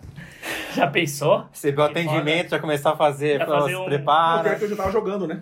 Então eu tava jogando e tem que sair, vem entrar outro lugar dele e eu. E, e você E só trocar a camisa e jogar com, Eu lembrei com aquela agora. Vestir a luva na hora ali. Vestir a luva na É hora. bom demais ser goleiro, velho. A goleira é incrível. Eu falo. É, É um tesão, velho. É, É bom demais, cara. Putz, grilo. É muito bom. Sofre. É o que mais treina. É, Mas é bom demais. Mas que enfim, olha que histórias maravilhosas. Bom, vamos lá. Essa camisa para finalizar. Então, patrocínio da Magnum, que é uma coisa clássica. Pô, cortei olha, você falando aí, né? olha a estrutura disso aqui. Dois retângulos paralelos e aqui você tem um eixo que vaza, que é- era raro acontecer, mas eles deixavam as marcas bastante é, Até porque- evidenciadas, Até né? porque só tinha uma, né, nessa Até- época. né? exatamente. Hoje não era. Era, era proibitivo e, e quando liberou, você tinha alguns regramentos que eram bem rígidos. Mas olha, uma camisa que tem 30 anos, está com uma qualidade absurda. E olha o tipo de aplicação: silk screen, com um tecido sublimado, que é essa queima, gola, polo com botão, botão de pressão, hein? Silk Screen, pra galera nova também que não sabe, é o É uma processo tela de Que você passa pintura com tinta, com né? tinta. Então, ó, por isso que você vê ela vazando aqui 30 no fundo. A base de não óleo, né? Ó. Não, é absurdo, porque o, o próprio a oxidação da, da, da, da tinta, né? O tape ela vai queimando e penetrando no tecido, ó. E essa é uma camisa de jogo, né? Que você Jogo, usou em jogo. E ó, escrito bugre. Aqui, ó, o bugre sendo revelado aqui, ó, no, no número 6, né? Duas vezes. Tem? Tem Tem. aqui, ó, bugre, ó. Olha que legal. Não, ó, você nunca Você vê? Mas é do tecido ou é da... da- Não, é da, é da impressão do Não, da tem no tinta. tecido aqui, Tem ó. no tecido Ó, também? o tecido inteiro tem um ah, bugre tem aqui, o ó. bugre escrito, escrito, então ele tá, tá revelando, era uma marca É. escrito bugre. Ó, Na frente não tem, velho, ou tem? Ou Tem tô de também, óculos, ó. eu tô tirando, tá, tá aqui. É que ele tá, Tá num, num contraste. Ele é no- no queimado, jacar, né? No jacar. Cara, olha aqui, ó. Tem indústria brasileira, CGC, mas não tem a descrição. Essa é que você usou na, Na na, final da copinha? Final na, da taça. na, na Final essa camisa da é- final, essa da caramba. final. Nós precisamos da final da taça. Cara, tá impecável, hein? Isso aqui é histórico, hein? E nós, Parabéns. tínhamos, e nós Ah, tínhamos isso uma é situação, né? Que, por Ó. exemplo, Manga longa, é, manga curta, mais larga. larga, né? A galera ho- hoje não sabe, né? Mas, por exemplo, hoje é tudo padronizado, né? Então, por exemplo, ah, vai usar. Qual que é o seu tamanho? É M? M. Tá, M, a sua G. Na minha época de jogar não tinha isso aí, não. Era um one size fits all, Era um tamanho só pra todos. Zagueirão. Até outro dia. Ah, se eu não me engano, essa aqui, ó. Acho que depois você vai ver, acho que esse da Matone. Esse aqui é da pode portuguesa. puxar, Olha, pode puxar. olha o tamanho dela. Essa da Não, é é enorme. gigante. É grande, olha aqui, ó. Olha isso aí. E eu sou grande, eu tenho 1,83 e peso 90 quilos. ó. Eu tenho uma igual aqui, ela Olha, é grandona, assim. olha aí. Não, é um vestido. Imagine você. ou então, e ainda na época. por Você exemplo, ficava só com o cotoco é, no braço aparecendo, na, é, na época eu jogava com uns 69 quilos, 70 quilos. Não, você era magrinho. Então, Podia ó, jogar até com mais com essa camisa. né? é, Cara, essa daqui da portuguesa é linda também que você tem, hein? 97. 97 na Lusa. Quem, Brasileiro, você jogou com 97. quem? Rodrigo Fabre, Sérgio, Sérgio Goleiro. Sérgio Palmeiras. Goleiro do Palmeiras. É, Pô, e foi depois do, ti- do quase título contra o Grêmio. Como que foi Quase esse, essa ressaca? Porque o Fábio vai pra, pro Real Madrid, velho. Então, mas em 97, o que, que Ah. acontece? A portuguesa tem um- uma baita campanha. É aquela é a fase do Brasileirão da Série A, que no cruzamento final ficou quatro times, duas chaves de quatro. Ah, tá. Você tinha o classificatório, que foi na Tinha seleção passado de deu, é. No grupo ficou Juventude, ó, Tá. Portuguesa, Que era um timaço de Juventude Isso. foi campeão da Copa do Brasil. Portuguesa, Vasco e Flamengo. Caraca, no grupo. No grupo, então você fazia seis jogos. Cacete. No outro grupo era, se não me engano, Santos, Palmeiras, não lembro mais quem que tava, acho que Atlético Mineiro. 97 São Paulo não Não classifica, lembro. foi uma campanha horrorosa. Então, sei que só sai um. Aí a final é Vasco, do Tá. Edmundo, que o Edmundo bate o recorde. Puta, um recorde de gol. Contra o Palmeiras, que Viola joga. Que o Viola perde o olho quase na Isso, cotovelada e aí. o olho começa a sangrar. Esse é o ano. Então, pô, a portuguesa chegando. Tanto que os jogos da portuguesa foram todos mandados no Morumbi. É verdade. Contra o Juventude, Flamengo e, e Vasco. É, porque o São Paulo não classificou, aí o Morumbi ficava como campo neutro. Portuguesa, cara. Olha aí. Então, ou seja, a portuguesa no ano anterior vice. Não, era vice em 95, 96, né? era o Ela é vice pelo, pelo Grêmio, no último lançador da coisa. Em 97 ela chega de novo. Aí Rodrigo Fabre é negociado. Foi pro Real Madrid. Tuta, Era o centroavante, Tuta, Tinha Zé Maria, não era? O volante é aquele Moacir que jogou no Atlético Mineiro na seleção brasileira. Tinha um paraguai chamado Strui, capitão. Capitão. capitão. A zaga era César e Emerson. Meu, que zaga Puta. Tanto fantástica. que o São Paulo tentou levar os dois, né? O É. Emerson foi aí, uma le- merda. aí o levou São o Paulo. Emerson e o César foi pro Corinthians. Isso aí foi o Corinthians. Tanto que a carreira do Emerson acaba contra o Corinthians naquele drible da vaca do Gil. É verdade. A carreira do Emerson no São São Paulo, Paulo. acabou ali. Os dois jogavam muita bola, cara. Não, eles jogavam muito, eles se complementavam. Sim. O Emerson s- saiu caro, porque o São Paulo queria, queria, queria e não conseguia. O César foi super disputado. Foi, então. é. O, o lateral esquerdo era Augusto, Augusto. que depois foi jogar pro Corinthians. Sim. Lateral direito era um Vladimir, um escurinho. Escurinho. Isso. Mas o time da portuguesa era foda. O Zé Ah, Roberto já tava no Leandro Madrid, né? Amaral. Leandro Amaral, surgindo, surgindo, fazendo gol. Aí ele foi, foi bem. Foi pro anos. Vasco. Aí foi pro Vasco e o Vasco foi embora. É, Fiorentina. Fiorentino e tal. É Não, não, demais. ele foi muito bem. Ah. E depois ele voltou pro São Paulo, chegou quase a jogar, mas já tinha problema no Sim. joelho pra caramba. Cara, belíssima camisa, hein? Template absurdo. Aliás, eu preciso fazer o vídeo da camisa da portuguesa, não fiz ainda, velho. Já saiu, ficou maravilhosa essa nova da Roma. Ah, É da, da- a nova é da Roma, né? Roma. Roma, itali- é, espanhola. Bom, já vamos liberar você. Não, meu- filho, tranquilo. Ó, tem, cara, Tempo, voou uma É. hora e e quarenta que número que é nas que horas costas agora? São. Começou 7h51? Que horas são você, por favor, coach? 9h36. Você, você tem que estar. não, então vamos te Não, liberar tranquilo, em temos mais uns 15 minutos. 15 minutos. Então, ó. Número 10. Essa aqui de quem? Era sua mesmo? Não, essa aqui é do Rodrigo Fabre. Essa do Fábio mesmo, que, ele que te deu. acontece? Pô, tá É, impecável, não, sabe o que acontece? Quando terminava a temporada, Ah, a temporada, poliéster, cada, 100%. cada jogador ganhava um kit de camisas. Ah. Então, por exemplo, o Rodrigo Fabre, todas as 10 dele. Tá. O Leandro, todas as 9, entendeu? Então, como eu era reserva ali, Uhum. se eu não me engano, pra mim, acho que veio a 16, alguma coisa. Aí o que, que eu fiz? A gente fazia. Cara, me dá uma 10 sua, eu te dou uma 16. Aí o outro, te dou a 5, te dou. Então, cada um tinha quase todos os números. Então, eu trouxe essa daqui. Eu tenho a outra minha, que ficou lá em casa, que é 16, entendeu? 16. Mas você viu, ó, tem uns desenhos aqui, ó, lá do mascote. Puta, do mascote, o leão da fabulosa. É. Olha essa label aqui, ó. Lusa Exporting, que era a Romeo do. Essa Ah. Romeo era do. O meu. Essa Romeo aqui A era Roma brasileira. A Romeo brasileira, que era do. Cara do. do Eles Mustafa. Mustafa. Mustafa. Eles forneciam chuteira, era boa. Era boa, cara. Boa, a marca boa. chegou a ser competitiva, é que ela já É. existia, né? Eles É. tinham uma licença aqui, não era isso? Ou eles replicaram a marca aqui. Porque essa, a Rumel Rumel não é brasileira, né? Sim. Mas é que não tem um Essa- R da Roma brasileira e tem mais um M. Tem mais um M, né? A Então, dinamarquesa, É. que é a original. que é original. E Eles continuam no mercado ainda? Não, essa aqui era do Não. Mustafa Contourse. Era uma marca alternativa ali, que eles pegaram em cima dessa Romeo dinamarquesa. Você sabe a história completa disso daí, dessa treta? Aliás, a gente precisa trazer Não, essa aqui. não. Não, eu também não sei, tô te perguntando. Vamos pesquisar. Se você souber, aliás, a gente Bota tem o. comentários. Ah, é é, Rogério, né? Cara, eu tava lendo Rogério hoje. Rodrigo Ricardo. Eu comentei, a gente já botou aqui o. Tava lendo hoje os comentários. Meu, o lá. comentário do cara, tem um cara que comenta aqui, o cara é uma enciclopédia. Aliás, vamos chamar ele aqui. A gente chama a nossa audiência. O cara, ele sabe tudo. Tudo de futebol. Tudo de futebol. A gente Ah, foi mas- perguntar, você sabe o que, que é, por que, que é tricolor de quatro costados? Você sabia de Não. Mas você conhece essa expressão, né? Tipo assim, o Marcos Coach é um tricolor de quatro costados. O Vilela é um tricolor de quatro costados, você sabe? Não, não sei. A gente também não sabia. Botamos pra audiência e o cara respondeu. Por quê? Porque pela árvore genealógica, os quatro costados são avós e pais, pais maternos, avós e pais paternos. E todos eles, dentro da hierarquia da família, teriam que ser São Paulinos. E você, para originar você como um tricolor de quatro costados. Ó, Não sabíamos disso. Até Então, os patrocínios que a gente fala, que às vezes da camisa, por exemplo, do Inter, né? Que era a clube, a gente não fazia ideia do que, que era. Ele falou, não, é a associação Porto Alegrense, Porto não Alegrense. sei o quê. de- de- de- Ele manda, velho. E a gente vai botando na memorabilia. Então, resenha mágica também é cultura. boa. Bom, sequência aqui das camisas que contam histórias das malhas estrepitosas de coach, nunca desafie. Pô, essa aqui é clássica. Essa também é amarelinha, ó. Pô, mas isso que é a história, isso que é o valor. Caraca, velho, essa aqui é um. Puta que pariu, da geração esporte. É, eles são de lá, né? Do interior, não é? do interior, Ribeirão, do interior. Não sei se é do Ribeirão, mas eles são produtos fabricados É, sob deve licença. ser, daqui, deve Não ser sei do... se é Ribeirão ou é ali... Adjacência, era- É, mas deve ser ali da Marquinhos. regional, hein? Camisa 2.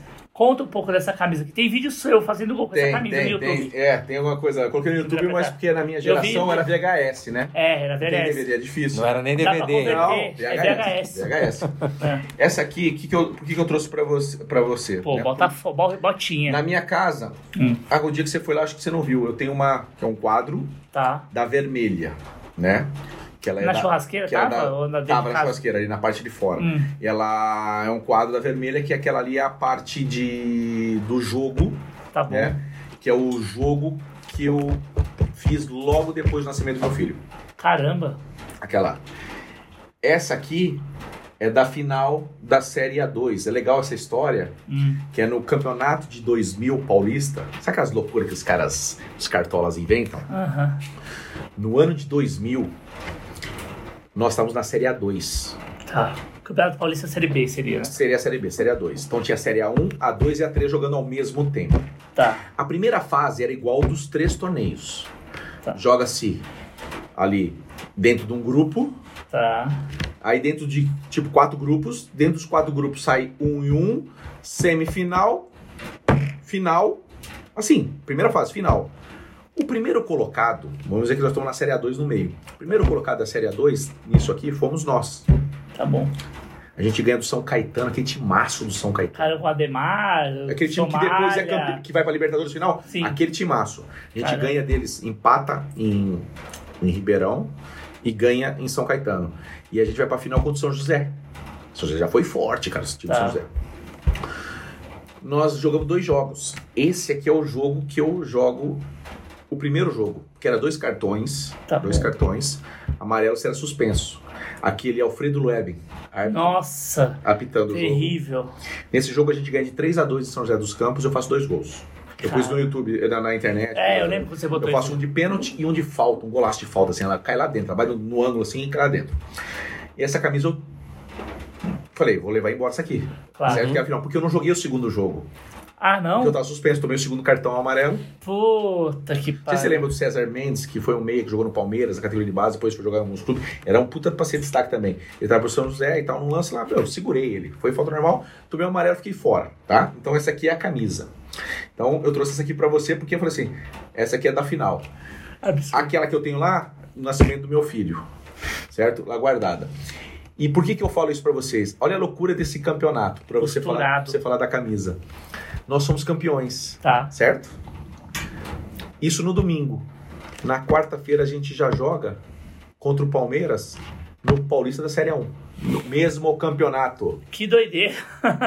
Ou seja, era assim: o campeão da 3, Ah, ali, aquele torneio, só o campeão sobe pra jogar o, o campeonato pela 2. Que doideira. O campeão da 2 sobe pra jogar da 1, Tá bom. certo? Aí rola o campeonato normal. Tá bom. Então, ou seja, eu joguei a Série A2 e joguei a Série A1 no mesmo campeonato. Que O loucura. América de Rio Preto, que era um timaço, bom pra caramba, o Teixeirão deles, ele cai, porque ele também caía, subia um e caía um. Ah, tá. Já pra eu subir, tem que cair um. Ele cai da Série A1 pra 2, ele joga o Paulistão, ele cai e vai pra 3. No mesmo campeonato, o cara sai da 1 pra 2, da 2 pra 3. Nós da 2 fomos pra 1. Aí a gente joga contra o Palmeiras, vim jogar contra o São Paulo no, no Morumbi. Que Né? animal. Mas não caíram, né? Oi? Não caíram. Aí nós poderíamos ter caído no final do campeonato de novo. Tipo, não, nós fizemos uma campanha ali e tal, e Em cima de Rio. Branco de Americana, bem, pô, era o auge. O Rio Branco era foda pra Branco, jogar lá. São Paulo ia jogar lá, se União São ferrava. João de Arara, sabe ali? que Sim. eu- tinha uns times fortes, cara, sabe? Barbarense, Barbarense. Também, tava- chegava ali sempre, cara, Série A1. Então, Pô, União São João tirou o Roberto Carlos, velho. Ah, você já você Foi, assistiu, acompanhava pela TV, os jogos eram equilibrados ali do Campeonato Paulista. É. E o Campeonato Paulista que passava de sábado à tarde, né? Que era uma delícia. Era uma né, delícia. Você assistia na TV com, Com. com aquele solzinho ali do, É, do, do entardecer. final da tarde. Subimos. Série, né? E eu não joguei no domingo. É. E eu jogava na quarta-feira. Tá. em casa contra o Palmeiras. Santa Cruz, lotado. Tal, beleza. Lula Pereira, falecido Lula Pereira, Puta, treinador, saudoso. chegou e falou: Marquinhos! Pô, negão. Negão! É você o jogo na ala. Aí eu, ala? É.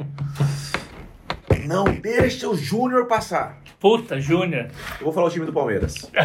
Marcos, Arce, Nossa. Rivarola, Clebão, Júnior. Nossa. Galeano, César Sampaio, Alex. Paulo Nunes, Oséias e Euler. Euler, filho E do Veto. os dois do seu lado. É, não, tranquilo. Tipo Júnior. Aí ele, Júnior, aí eu batia com o Júnior ali. Aqui tal, meio, não sei o que, beleza e tal, batendo com o Júnior e tal, tranquilo. Meio que tentando, né? Vou bater aqui com o Júnior, com o Júnior e tal. Aí, daqui a pouco a bola eu jogando, daqui a pouco os caras, tuf, aqui. Caralho. Euler. Aí eu, pô, eu Filho aqui o Euler lá na parede. Falei, porra, girei pra. A hora que eu girei já tinha pego a bola, Euler. Eu falei, caraca, eu sou rápido e o cara já chegou. Euler. Aí o Lula fala, Marquinhos, volta no Euler. Vinha o Júnior. Aí acabou falando pro volante, dá pra colar aqui, filho, pra dar uma proteção? Claro. zagueiro e tal. Alex rodava aqui. Aí o Alex pra lá, e o Alex dando passo. Falei, meu Deus do céu, cara. Que, Que loucura. Por isso que eu falo daquelas histórias. doideira, né? Né? Que experiência, hein? É. Pô, você poder enfrentar um time desse na hora dá um. Pô, mas depois você parar e realizar, né?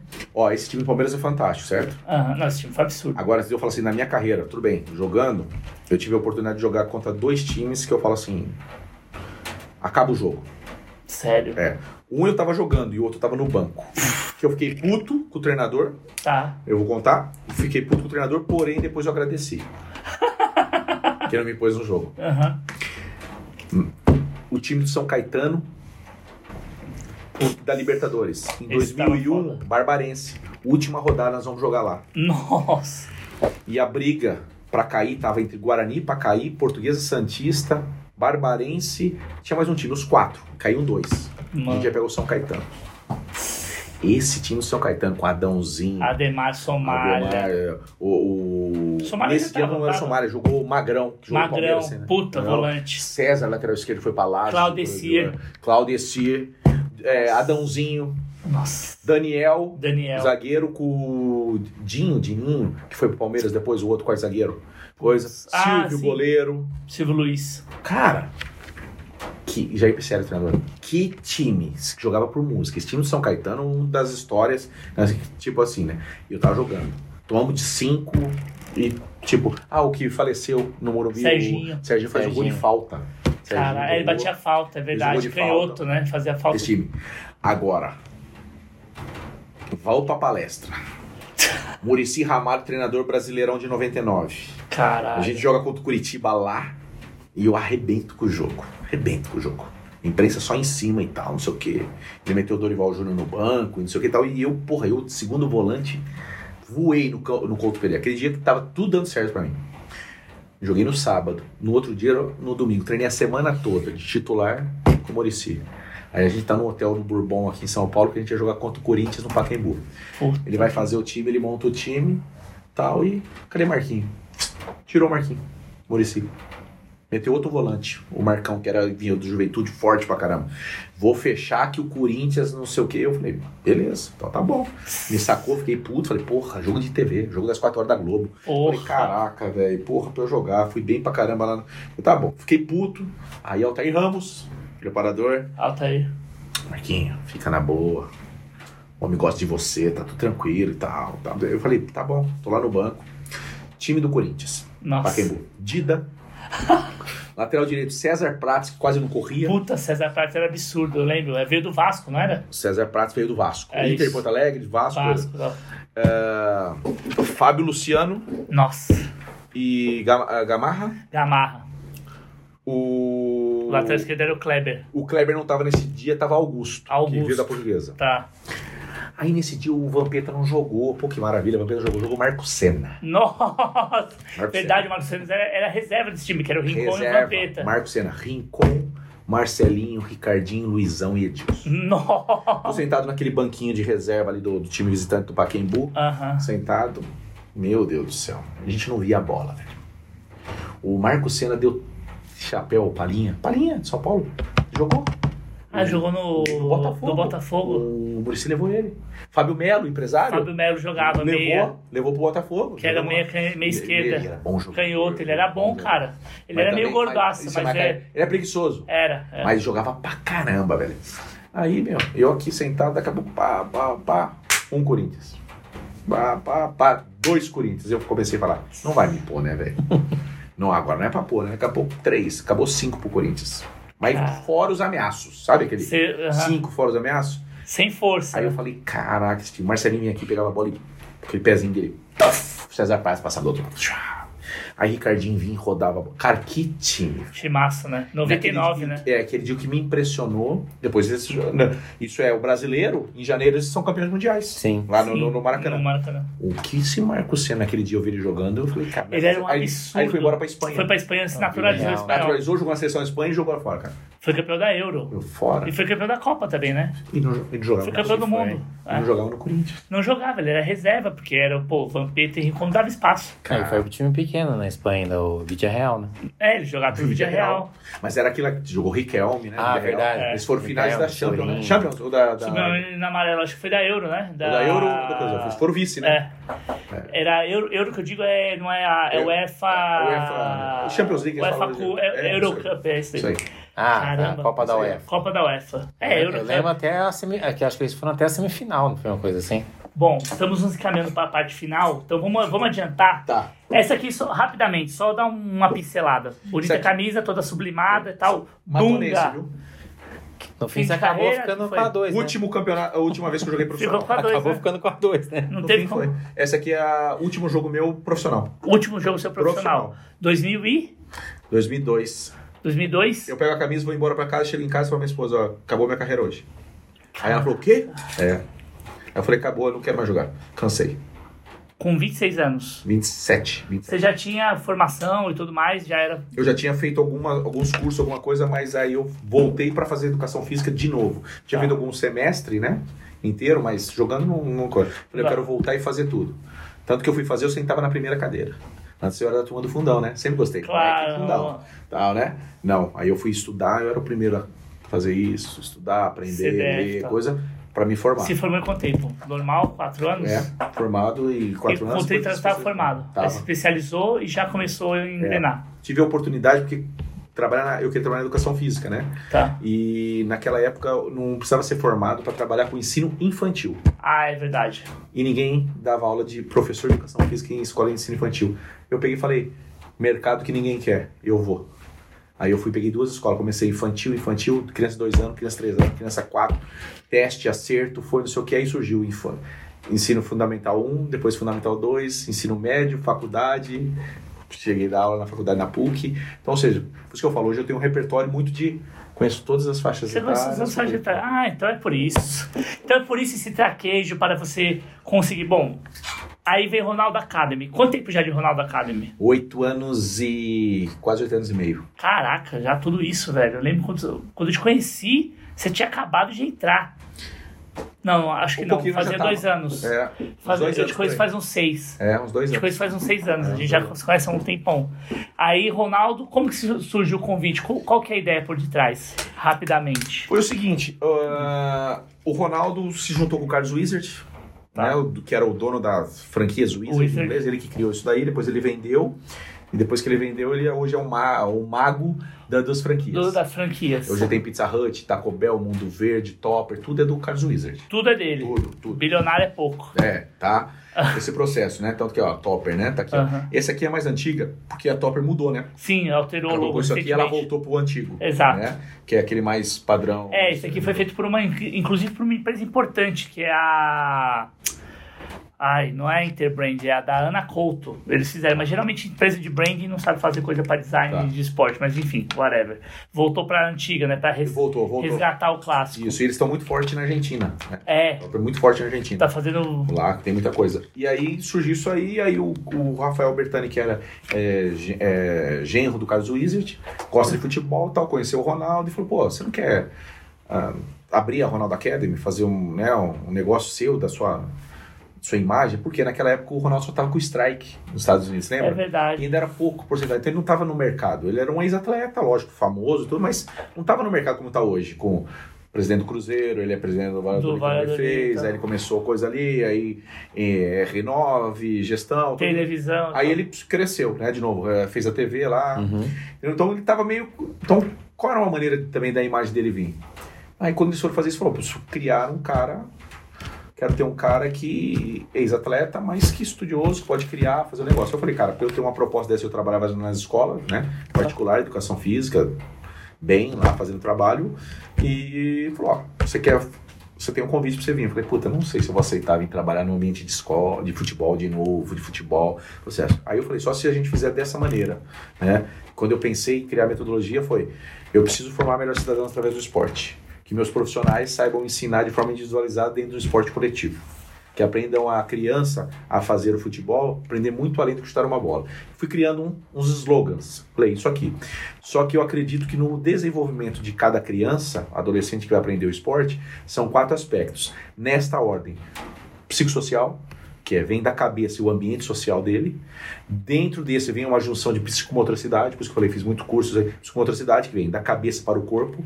Desenvolvimento motor, onde eu faço a parceria com o Márcio Atala, o capítulo de desenvolvimento motor, Tá. da criança saber manipular, se equilibrar, se locomover, todo esse processo. Aí vem o aspecto técnico, aprender os, fu- os fundamentos do futebol, o gesto técnico, para depois chegar na tática. E aí eles falaram, olharam pra mim com o olho regalado, tipo, ou esse cara é louco, eu acredito nele, ou vamos buscar outro cara. Acreditaram. E essa reunião que você teve foi com quem? Com os, não, não- os implantadores do. o Rafael Bertani, que era o gestor. Foi o Bertani só. Isso, tá. foi fazer, e mais o Léo, que ele era o CFO. Tá bom. E aí, beleza, vamos fazer isso, vamos pro investimento, vamos não sei o que, tal, beleza, tal. Aí depois que eu fui conhecer o Ronaldo e tal, ele foi me conhecer, quem que era, aí ele foi vendo que a minha cara foi crescendo na, na Ronaldo, aparecendo e tal, né? E aí veio nesse trabalho, entendeu? De desenvolvimento dos profissionais. E aí eu criei, o que eu criei no método? O método de ensinar futebol. Então, quer dizer, eu gosto muito do global em vez do analítico. Analítico é repetição de gesto. Tá. Mas como é que eu re- vou repetir gesto para você se você não sabe correr? Você não sabe correr com a cabeça levantada, você não sabe se equilibrar, você não sabe dominar a bola no peito, tirar o ar do peito, abrir a base como se fosse um equilíbrio e proteção. Se você é destro, você tem que ajeitar a bola já posicionada para lá, virar o tronco, né, organizado e tal, né, para você fazer a perna semiflexionada. Isso são itens técnicos. Caraca, Mas eu tô falando, mas tipo assim, se eu jogar bola pra você, você faz. Se eu jogar pra você, você faz, mas a criança entende disso, então ela precisa ter um entendimento. Precisa entender de regras, disciplina, de autonomia, de confiança, de como resolver os problemas. Então ela precisa jogar, ela precisa ter prazer, ela precisa se apaixonar pelo esporte. Então ela joga, joga, joga. Gostou de jogar? Vou entrando nas regras. Agora eu vou fazendo correções do seu gesto técnico, aprimorando você, vendo eu preciso melhorar na parte motora, onde eu vou fazer. Porque não tem jeito, uma pessoa que não pensa, ela não vai jogar. Claro que tem. O jogo Ah. acontece no cérebro. E é isso que eu falo, entendeu? Então eu penso nisso daí. E aí eu falei isso, porque todo mundo, qualquer coisa que você for aí, qualquer professor, ele vai falar o quê? Colete, jogo. Ah, faço um circuitinho físico, faço um circuitinho de finalização, beleza. Quem joga bem tá legal, quem não tá, corrige aqui, faz um físico. Quer dar físico pra criança de 6, 7 anos. Nem o desenvolvimento motor tá definido, né? A parte motor desse você vai pôr carga, Nossa. dá bola, dá se divertir. Aí tem gente que fala assim, pô, eu preciso fazer exercício pro menino. Eu falei, então, você dá exercício, ele cansa na sua aula, ele desmotiva, ele não quer estar mais aqui. A hora que ele sai, ele vai pro condomínio dele, joga três vezes bola, sobe, desce, corre, descalço, faz processo. Lá ele tá se divertindo. Então nós temos que trazer o divertimento para cá. Aí, através do divertimento, da ludicidade, ele vai se desenvolver por completo. E aí, lá na frente, a gente vai saber se ele vai ser um atleta profissional de futebol, ter uma oportunidade, se ele vai ser um médico, um jornalista, coisa, com os conceitos do esporte. Saber conversar, saber lidar, saber ser gestor, saber. Porque o esporte propicia isso. Além de ter uma aptidão, se é saúde, aptidão para atividade física. Perfeito. Então, né, falei assim, tipo, tentei simplificar, mas tipo assim, aí eu falei, é isso aqui. Aí a galera fala, ah, você vai na Ronaldo Academy jogar bola? Eu falei, não. Ele vai jogar bola, ele vai aprender tudo. E aí eu criei modelo, eu dou modelo de atividades. Eu montei modelos de atividades. Aí eu te mando um leque de atividades. Agora você monta o seu plano de aula. O que, que você quer executar com uma criança de 6, 7 anos? 8 e 9? A criança ela tem que saber o, o grande, o médio, o pequeno, Exato. o leve, o pesado, o colorido. Eu fui numa unidade, né? Só não vou falar o nome para não afetar a coisa, Claro. mas tipo assim, crianças de 11, 12 anos, eu fui separar elas, eu falei assim, numa dinâmica, eu falei, um, dois, três, quatro, que todo mundo faz. Aí todo mundo, eu falei, todo mundo sabe o número? Sei. Quem é ímpar pra cá, quem é par pra cá. Ninguém soube fazer. 11, 12 anos. Não sabe o que era ímpar e par, Cláudio. Caramba. E, eu- e aí eu te faço uma pergunta, e eu tenho que ensinar futebol? Como é que eu ensino futebol para esse pai que tá pagando? Você entendeu? Então eu falo, é, é muito mais complexo. Por isso que às vezes aí você vai voltar lá, vai vir pros banheiristas, pô, tem influência, que o cara tem uma qualidade, mas peraí, a sua qualidade, ok. Eu preciso de você. Como é que você trabalha em equipe? Como é que você vai Exatamente. saber resolver um problema? Como é que você vai saber um, um momento de pressão? Como é que você vai saber entender de uma parte tática? Como é que você vai saber um movimento de uma transição? E um cara adulto. Imagina uma criança que não tem nem conhecimento disso. E a gente quem. E o cara vende, fala assim: Eu vou fazer seu filho virar jogador. Que vai fazer virar jogador, meu amigo? Se nem na base que nós estávamos falando antes. São poucos Consegue. que saem. Como é que você vai falar num ambiente que o menino não se socializa? Que ele tem bullying na escola, no Que mundo da loucura. intolerância que nós estamos hoje. Entendeu? Só que aí as pessoas querem enganar. E aí eu sou transparente. Não tem enganação, meu amigo. Se não tiver um profissional que não faça isso na franquia, é aqui. Tem que ser transparente e fazer. O que, que eu vou mudar? É aí que eu falo, qual é o meu legado? É que eu possa fazer as pessoas acreditarem nisso e falar, eu preciso melhorar. Eu não vou mudar o mundo, mas eu posso melhorar o mundo. Se eu melhorar uma pessoa, duas, três, amanhã vai estar lá na frente. Animal, perfeito. E isso virou uma metodologia, você ver. Metodologia de ensino, então tudo explicado. Porque Sim. faixa etária, como ele faz, como faz, como executar, como planejar, qual o objetivo proposto por aula, que loucura. que progressão pedagógica. Cara, o que é progressão pedagógica? Progressão pedagógica. Ah, eu sou ex-atleta. Me fala de didática. Didática, meu amigo. Você precisa estudar, você precisa saber o que é didática. Aí os caras falam, ah, você trabalha com pedagogia. Eu não trabalho com pedagogia. Pedagogia é arte, né? Vamos dizer assim, a arte de ensinar crianças. Vem do pedagogo. E se eu tô falando pra vocês, estou dando um treinamento para um adulto, o que que é andragogia? Aí o cara fala, andragogia? Cara, vai estudar, meu amigo, é sua área, pedagogia, andragogia, andragogia. Maneira de você ensinar o adulto. Não vou lidar como foi uma criança. Claro. Aí você tá falando de bola, Ronaldo Academy, fenômeno. É muito além. Por isso que, graças a Deus, a gente ganha selo de excelência, é, né, ganhamos já três internacional, quatro nacional, né, que é pela ABF, metodologia, pô... é, A BF é a Associação, É, Associação Brasileira de Franquias. e tal. franchise, né? franchise, é. isso. Então, o que significa? Pô, a galera fala, pô, é, é valorizado isso, entendeu? São quantas unidades hoje? Hoje no Brasil nós estamos com 28 operando, mas tá, tive até uma reunião hoje de manhã, tá no processo de inauguração agora de implantação, mais 7. Então, quer dizer, 28? oito, deve ir, vai, 35. é, vai para 35, nós temos, vai abrir três na Bolívia, Tá. para abrir. Na Bolívia nós temos um em Tampa, temos um em Hong Kong. Tem, Tem uma na Flórida, tem, Tampa. Tem, tem em Tampa. E o Ronaldo, ele empresta a imagem. É o branding Ronaldo. Ele O- participa de alguma forma? Hoje é a Como? imagem. No começo ele até participou mais, foi inaugurações. Teve a Ronaldo League, que eu criei, Tá, que é um campeonato entre as Ronaldo Academy tá bom. Brasil. Então, esse ano vai ter é, agora em, em novembro. Só não vou falar o local, porque a galera vai olhar ó, depois do vídeo. E eu não divulguei pra rede ainda o local, a cidade. Tá? Mas aí o que acontece? Aí a galera vem se reunir para disputar uma competição. Em 2019 ele foi em Sorocaba, ele foi. Ele chegou lá e tirou foto com a molecada assim, nos grupos, unidades. Pô, o Ronaldo tá aqui, ele foi. Mas é difícil, cara. Como é que você vai ter o Ronaldo, né? perto? Claro, claro, claro. Mas, pô, é um sucesso, né? Vocês Sim. têm jogadores que saíram de lá? Então, nós não vendemos isso. Tá. Eu até proíbo falar que vendo, para não enganar ninguém. Mas vários alunos da R9 estão jogando na categoria de base. Tem alguns que estão jogando no Taça São Paulo agora.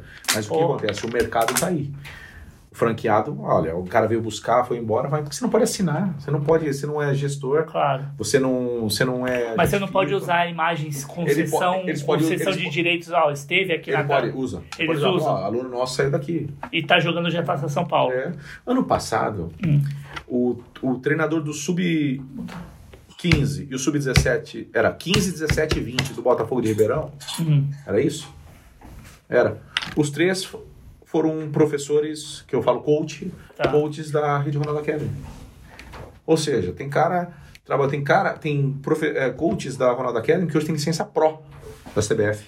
Pro. Pró, estão trabalhando aí no, no mercado, estão em time de coisa. O Pagani está como auxiliar do Água Santa, tem a Pró.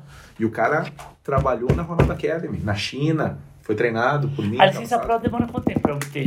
Ah, é meses, né? O problema é você ter. As vagas são curtas, né? Ah, são poucas vagas, né? É. E, a, E é uma priori- bala, né? É, bala. E a prioridade é pra quem tá lá em cima já, né? Ah, entendi. É. São quantas? Você tem ideia das vagas e tal? E do valor? Eu não sei, não sei te afirmar. Eu sei que, por exemplo, a C, que é uma das mais baixas, na casa de 8 mil, por exemplo, que também, para mim, é um erro. Quem que trabalha com 8 mil é quem trabalha em ambiente de escola de futebol, clube de futebol, né? Ou assim, pra molecada. Claro. Porra, Oito pau é quem bizarro. que, é isso aí, quem que vai ter 8 conto para pagar um negócio, para reaver um negócio desse e ter oportunidade no mercado? Sim. Então, por exemplo, a CBF é milionária, pô, bilionária, sei lá o que. Pô, cria-se mecanismos, entendeu? Lógico. Cria estratégias. Mas não, restringe, fica inviabilizando. Às vezes Isso. você tem um talento que o cara não pode ter um acesso ali. Não tem. Você não vai ter, como é que você vai? Não, a Pro deve passar de 100 pau, então. Ah, Cara, eu, eu acho que é por volta de uns 40, 40 e pouco pau. mas- Por aí. Mas o cara Mas- que 40 pau, um exemplo, Dorival Júnior precisa fazer, Renato Gaúcho precisa fazer. Quanto que ele ganha por mês? 40 conto pra ele. claro, é 40 reais. Agora, e o cara que trabalha na categoria de base Sei lá, do time da Do Guarani. Do Guarani. do Guarani no Sub-17 que ele quer fazer a licença A que é para trabalhar com um profissional, não sei o quê, vai desembolsar, sei lá, 25, 30 pau? Como se o cara ganha 3 conto por mês, se ganha 3,5? Ah, É difícil. É, essa é a pergunta. É, vai cair naquele negócio que você falou de, de projeto, de processo, de gestão. O que, que você quer? Por isso que a gente não ganha mais nada. A gente não forma jogador, não forma treinador, não forma executivo, porque é um caça-níquel. Esse é o problema. A CBF precisa parar de ser caça-níquel. Certo? E quando? qual a vocês- chance? Nenhuma. Então, Bom, para encaminhar a nossa parte final, eu adoraria continuar mais, porque, meu, tá uma, tá uma delícia. 2 horas e 14. Mas a gente tem um compromisso com o coach, que tem mais um compromisso depois de hoje, que tá com a agenda carregadíssima.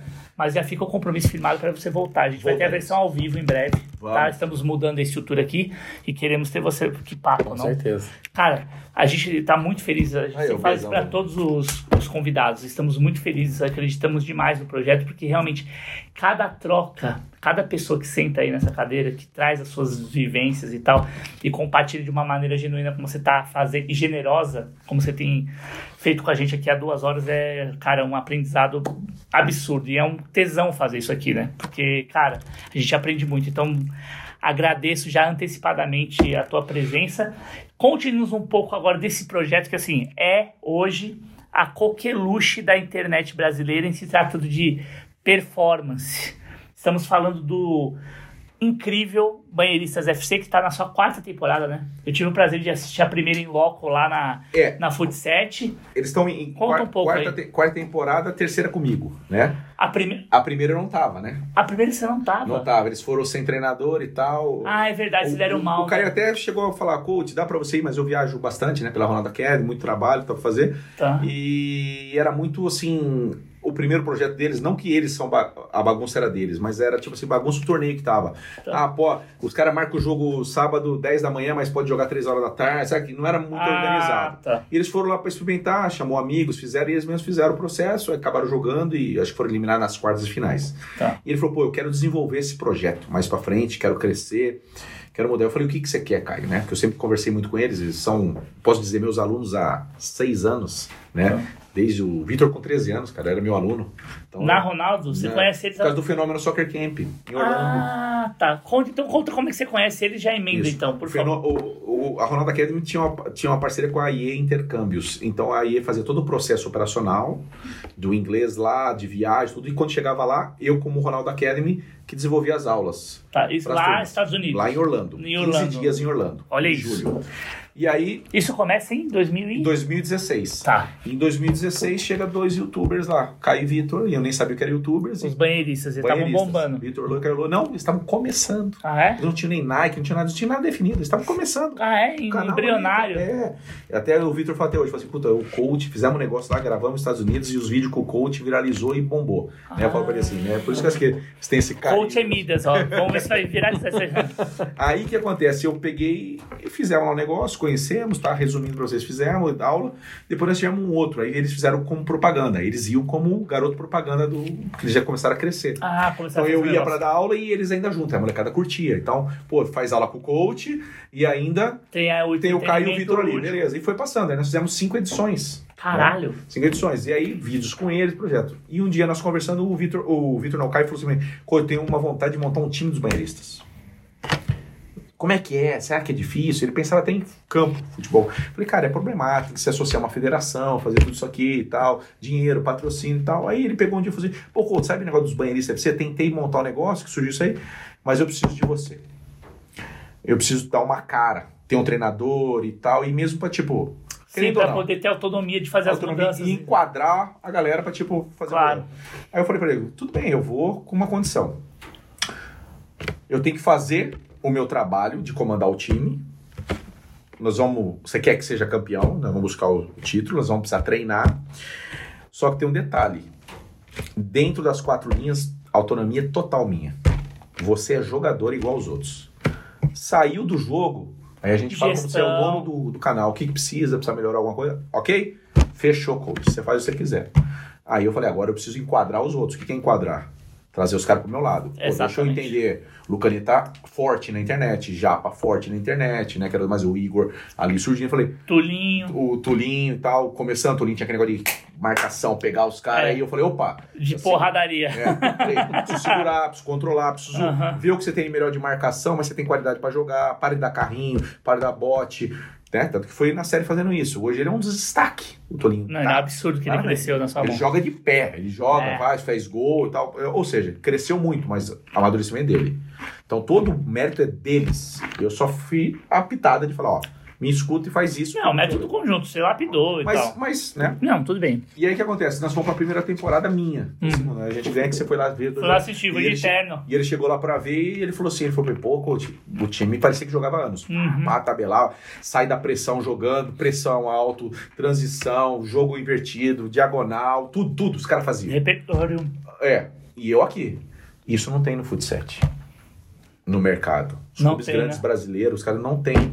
Então os caras olham e falam assim, ah, é youtuber, coisa... porque eu trago treinamento diferenciado. Eu faço o meu jogador entender que se eu fizer um treinamento, que ele vai fazer um exemplo, trabalhando a bola aqui, e esse entra num quadrado, para esse vir fazer a aproximação, tabelar e sair para a bola jogar e ir lá trabalhar no outro quadrado, um reduzido, porque a hora que eu for pro jogo, esse vai ser ele vai estar automático. Eu toco nele, eu apareço e o outro já sabe que vai receber. Quando eu tenho inversão do jogo, o outro aproxima.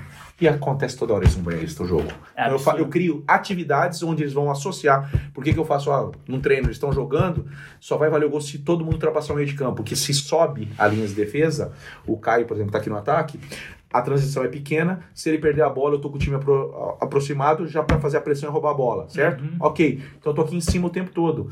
Agora, se eu tiver aqui atrás, eu tô espaçado o campo. Os caras trabalham, põem velocidade no meu time, eu tomo gol. Ou seja, esse cansa porque não correu pra marcar, esse tá puto. Então, vamos jogar em compactação? Como é que eu crio isso? Na hora da atividade, estamos jogando. Meti a bola no Caio aqui. Os dois zagueiros sobem correndo pra cá. Senão não vai valer o gol. Pô, no jogo ele não precisa fazer isso. Mas Uhum. na hora do jogo, o que, que eles fazem? Lançou a bola e eles fazem isso. Aí depois fica automático. Automático. Então você Caramba. cria um mecanismo, por isso que eu falando, você cria treinos para fazer isso. E eu trouxe isso pro Futset, então a coisa vai acontecendo. Aí veio essa primeira temporada, Vocês foram campeões, né? fomos campeões e tal, e eu, aí eu, opa, querendo ou não, os caras olharam e falaram, opa, o coach não é só do Vitor e do Caio, Uhum. ele, ele entende, ele tem conhecimento, tratei todos iguais, trato todos com, com respeito, entendeu? Como se fossem filhos, eu tenho que tratar com respeito, tenho que entender, né? E tudo em prol do grupo. Então, beleza, aí nós fomos para Argentina, segunda temporada. Como é que nós vamos fazer? Isso, isso isso. Então, beleza, vamos, vamos, vamos. Fomos lá, passamos o carro em cima de todo mundo lá na Argentina. Ali foi um atropelo. Ali foi Os foda. caras começaram a falar, pô, tu- o nível dos caras era fraco. Tinha uns caras ali, mas, meu, não deu tempo pros caras. Porque o campo era maior ainda e eu falei, meu time tá preparado. A gente passou o carro, passou ali. Quando veio pra essa terceira, ele falou, vou jogar com o time profissional. Falei, pô, fiz dois treinos com, os- o time e fui jogar contra o Inter e com o time do Jean-Pierre. Pô, ganhamos do Inter e do time do Jean-Pierre, tomamos um gol, buscamos um empate 3 a 3 tomamos um gol, batendo uma falta, armou um contra-ataque. Certo? Por que tomou o contra-ataque? Né? Falei, porque não fez a coisa que nós tínhamos combinado, um exemplo, né? Ou seja, o time preparado. Hoje todo mundo olha e fala assim, porra, o que eles jogam, o que, que eles fazem, mas tudo como equipe. Entendeu? Então, se eu falar, Luca Neto, você vai jogar atrás, ele vai jogar atrás. Quero que você jogue lá aberto, quero que você jogue. Agora você fica aqui no banco. Uhum. Entendeu? Então, tem que entender. Sim. E aí o processo foi crescendo e hoje está viralizado. Qualquer vídeo dos moleques é 1 milhão e 800. dois- Ontem é 1 milhão em 14 horas de na internet. Tá 1 absurdo. milhão em 14 Hoje em horas. dia. É absurdo. Certo? Então, bomba o negócio. Então, os moleques estão muito fortes. E o que eu gosto muito deles, eu trato eles como filhos, né? Eles sabem disso, o Caio e o Vitor.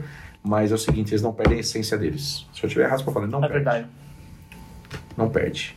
Só teve um dia que eles vacilaram, o Caio sabe que uma história que surgiu lá atrás, de alguém que era fazia parte do grupo deles, da coisa, eu fui liguei, não, coach, foi alguma coisa que era pra, tipo, a mídia pra subir, sabe? Eu falei, não faça isso.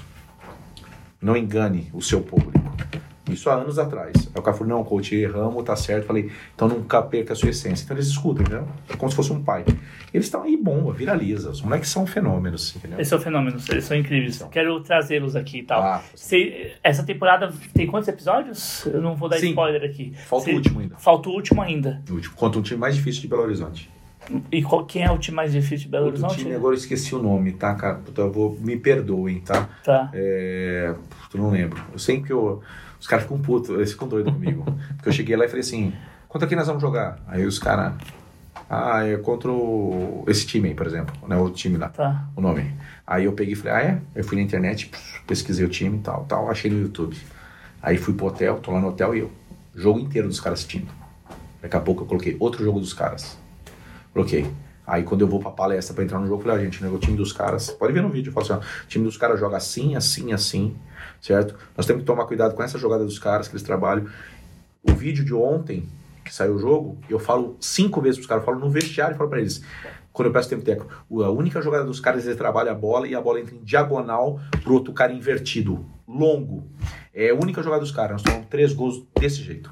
Caralho. Eu avisei na palestra, não, no- no- na palestra do jogo, que eu tinha assistido, tinha E avisou no tempo Avisei no jogo e aconteceu. E aí termina o jogo lá, não sei se você chegou a ver o final. Não vi sei. ainda, não vi. Pô, tô dando spoiler pra você, depois você vai ver. Eu viro pra Tem ele, eu viro para ele e falo para ele, falo assim, ó, os gols que vocês tomaram, o erro não é de vocês, o erro é meu.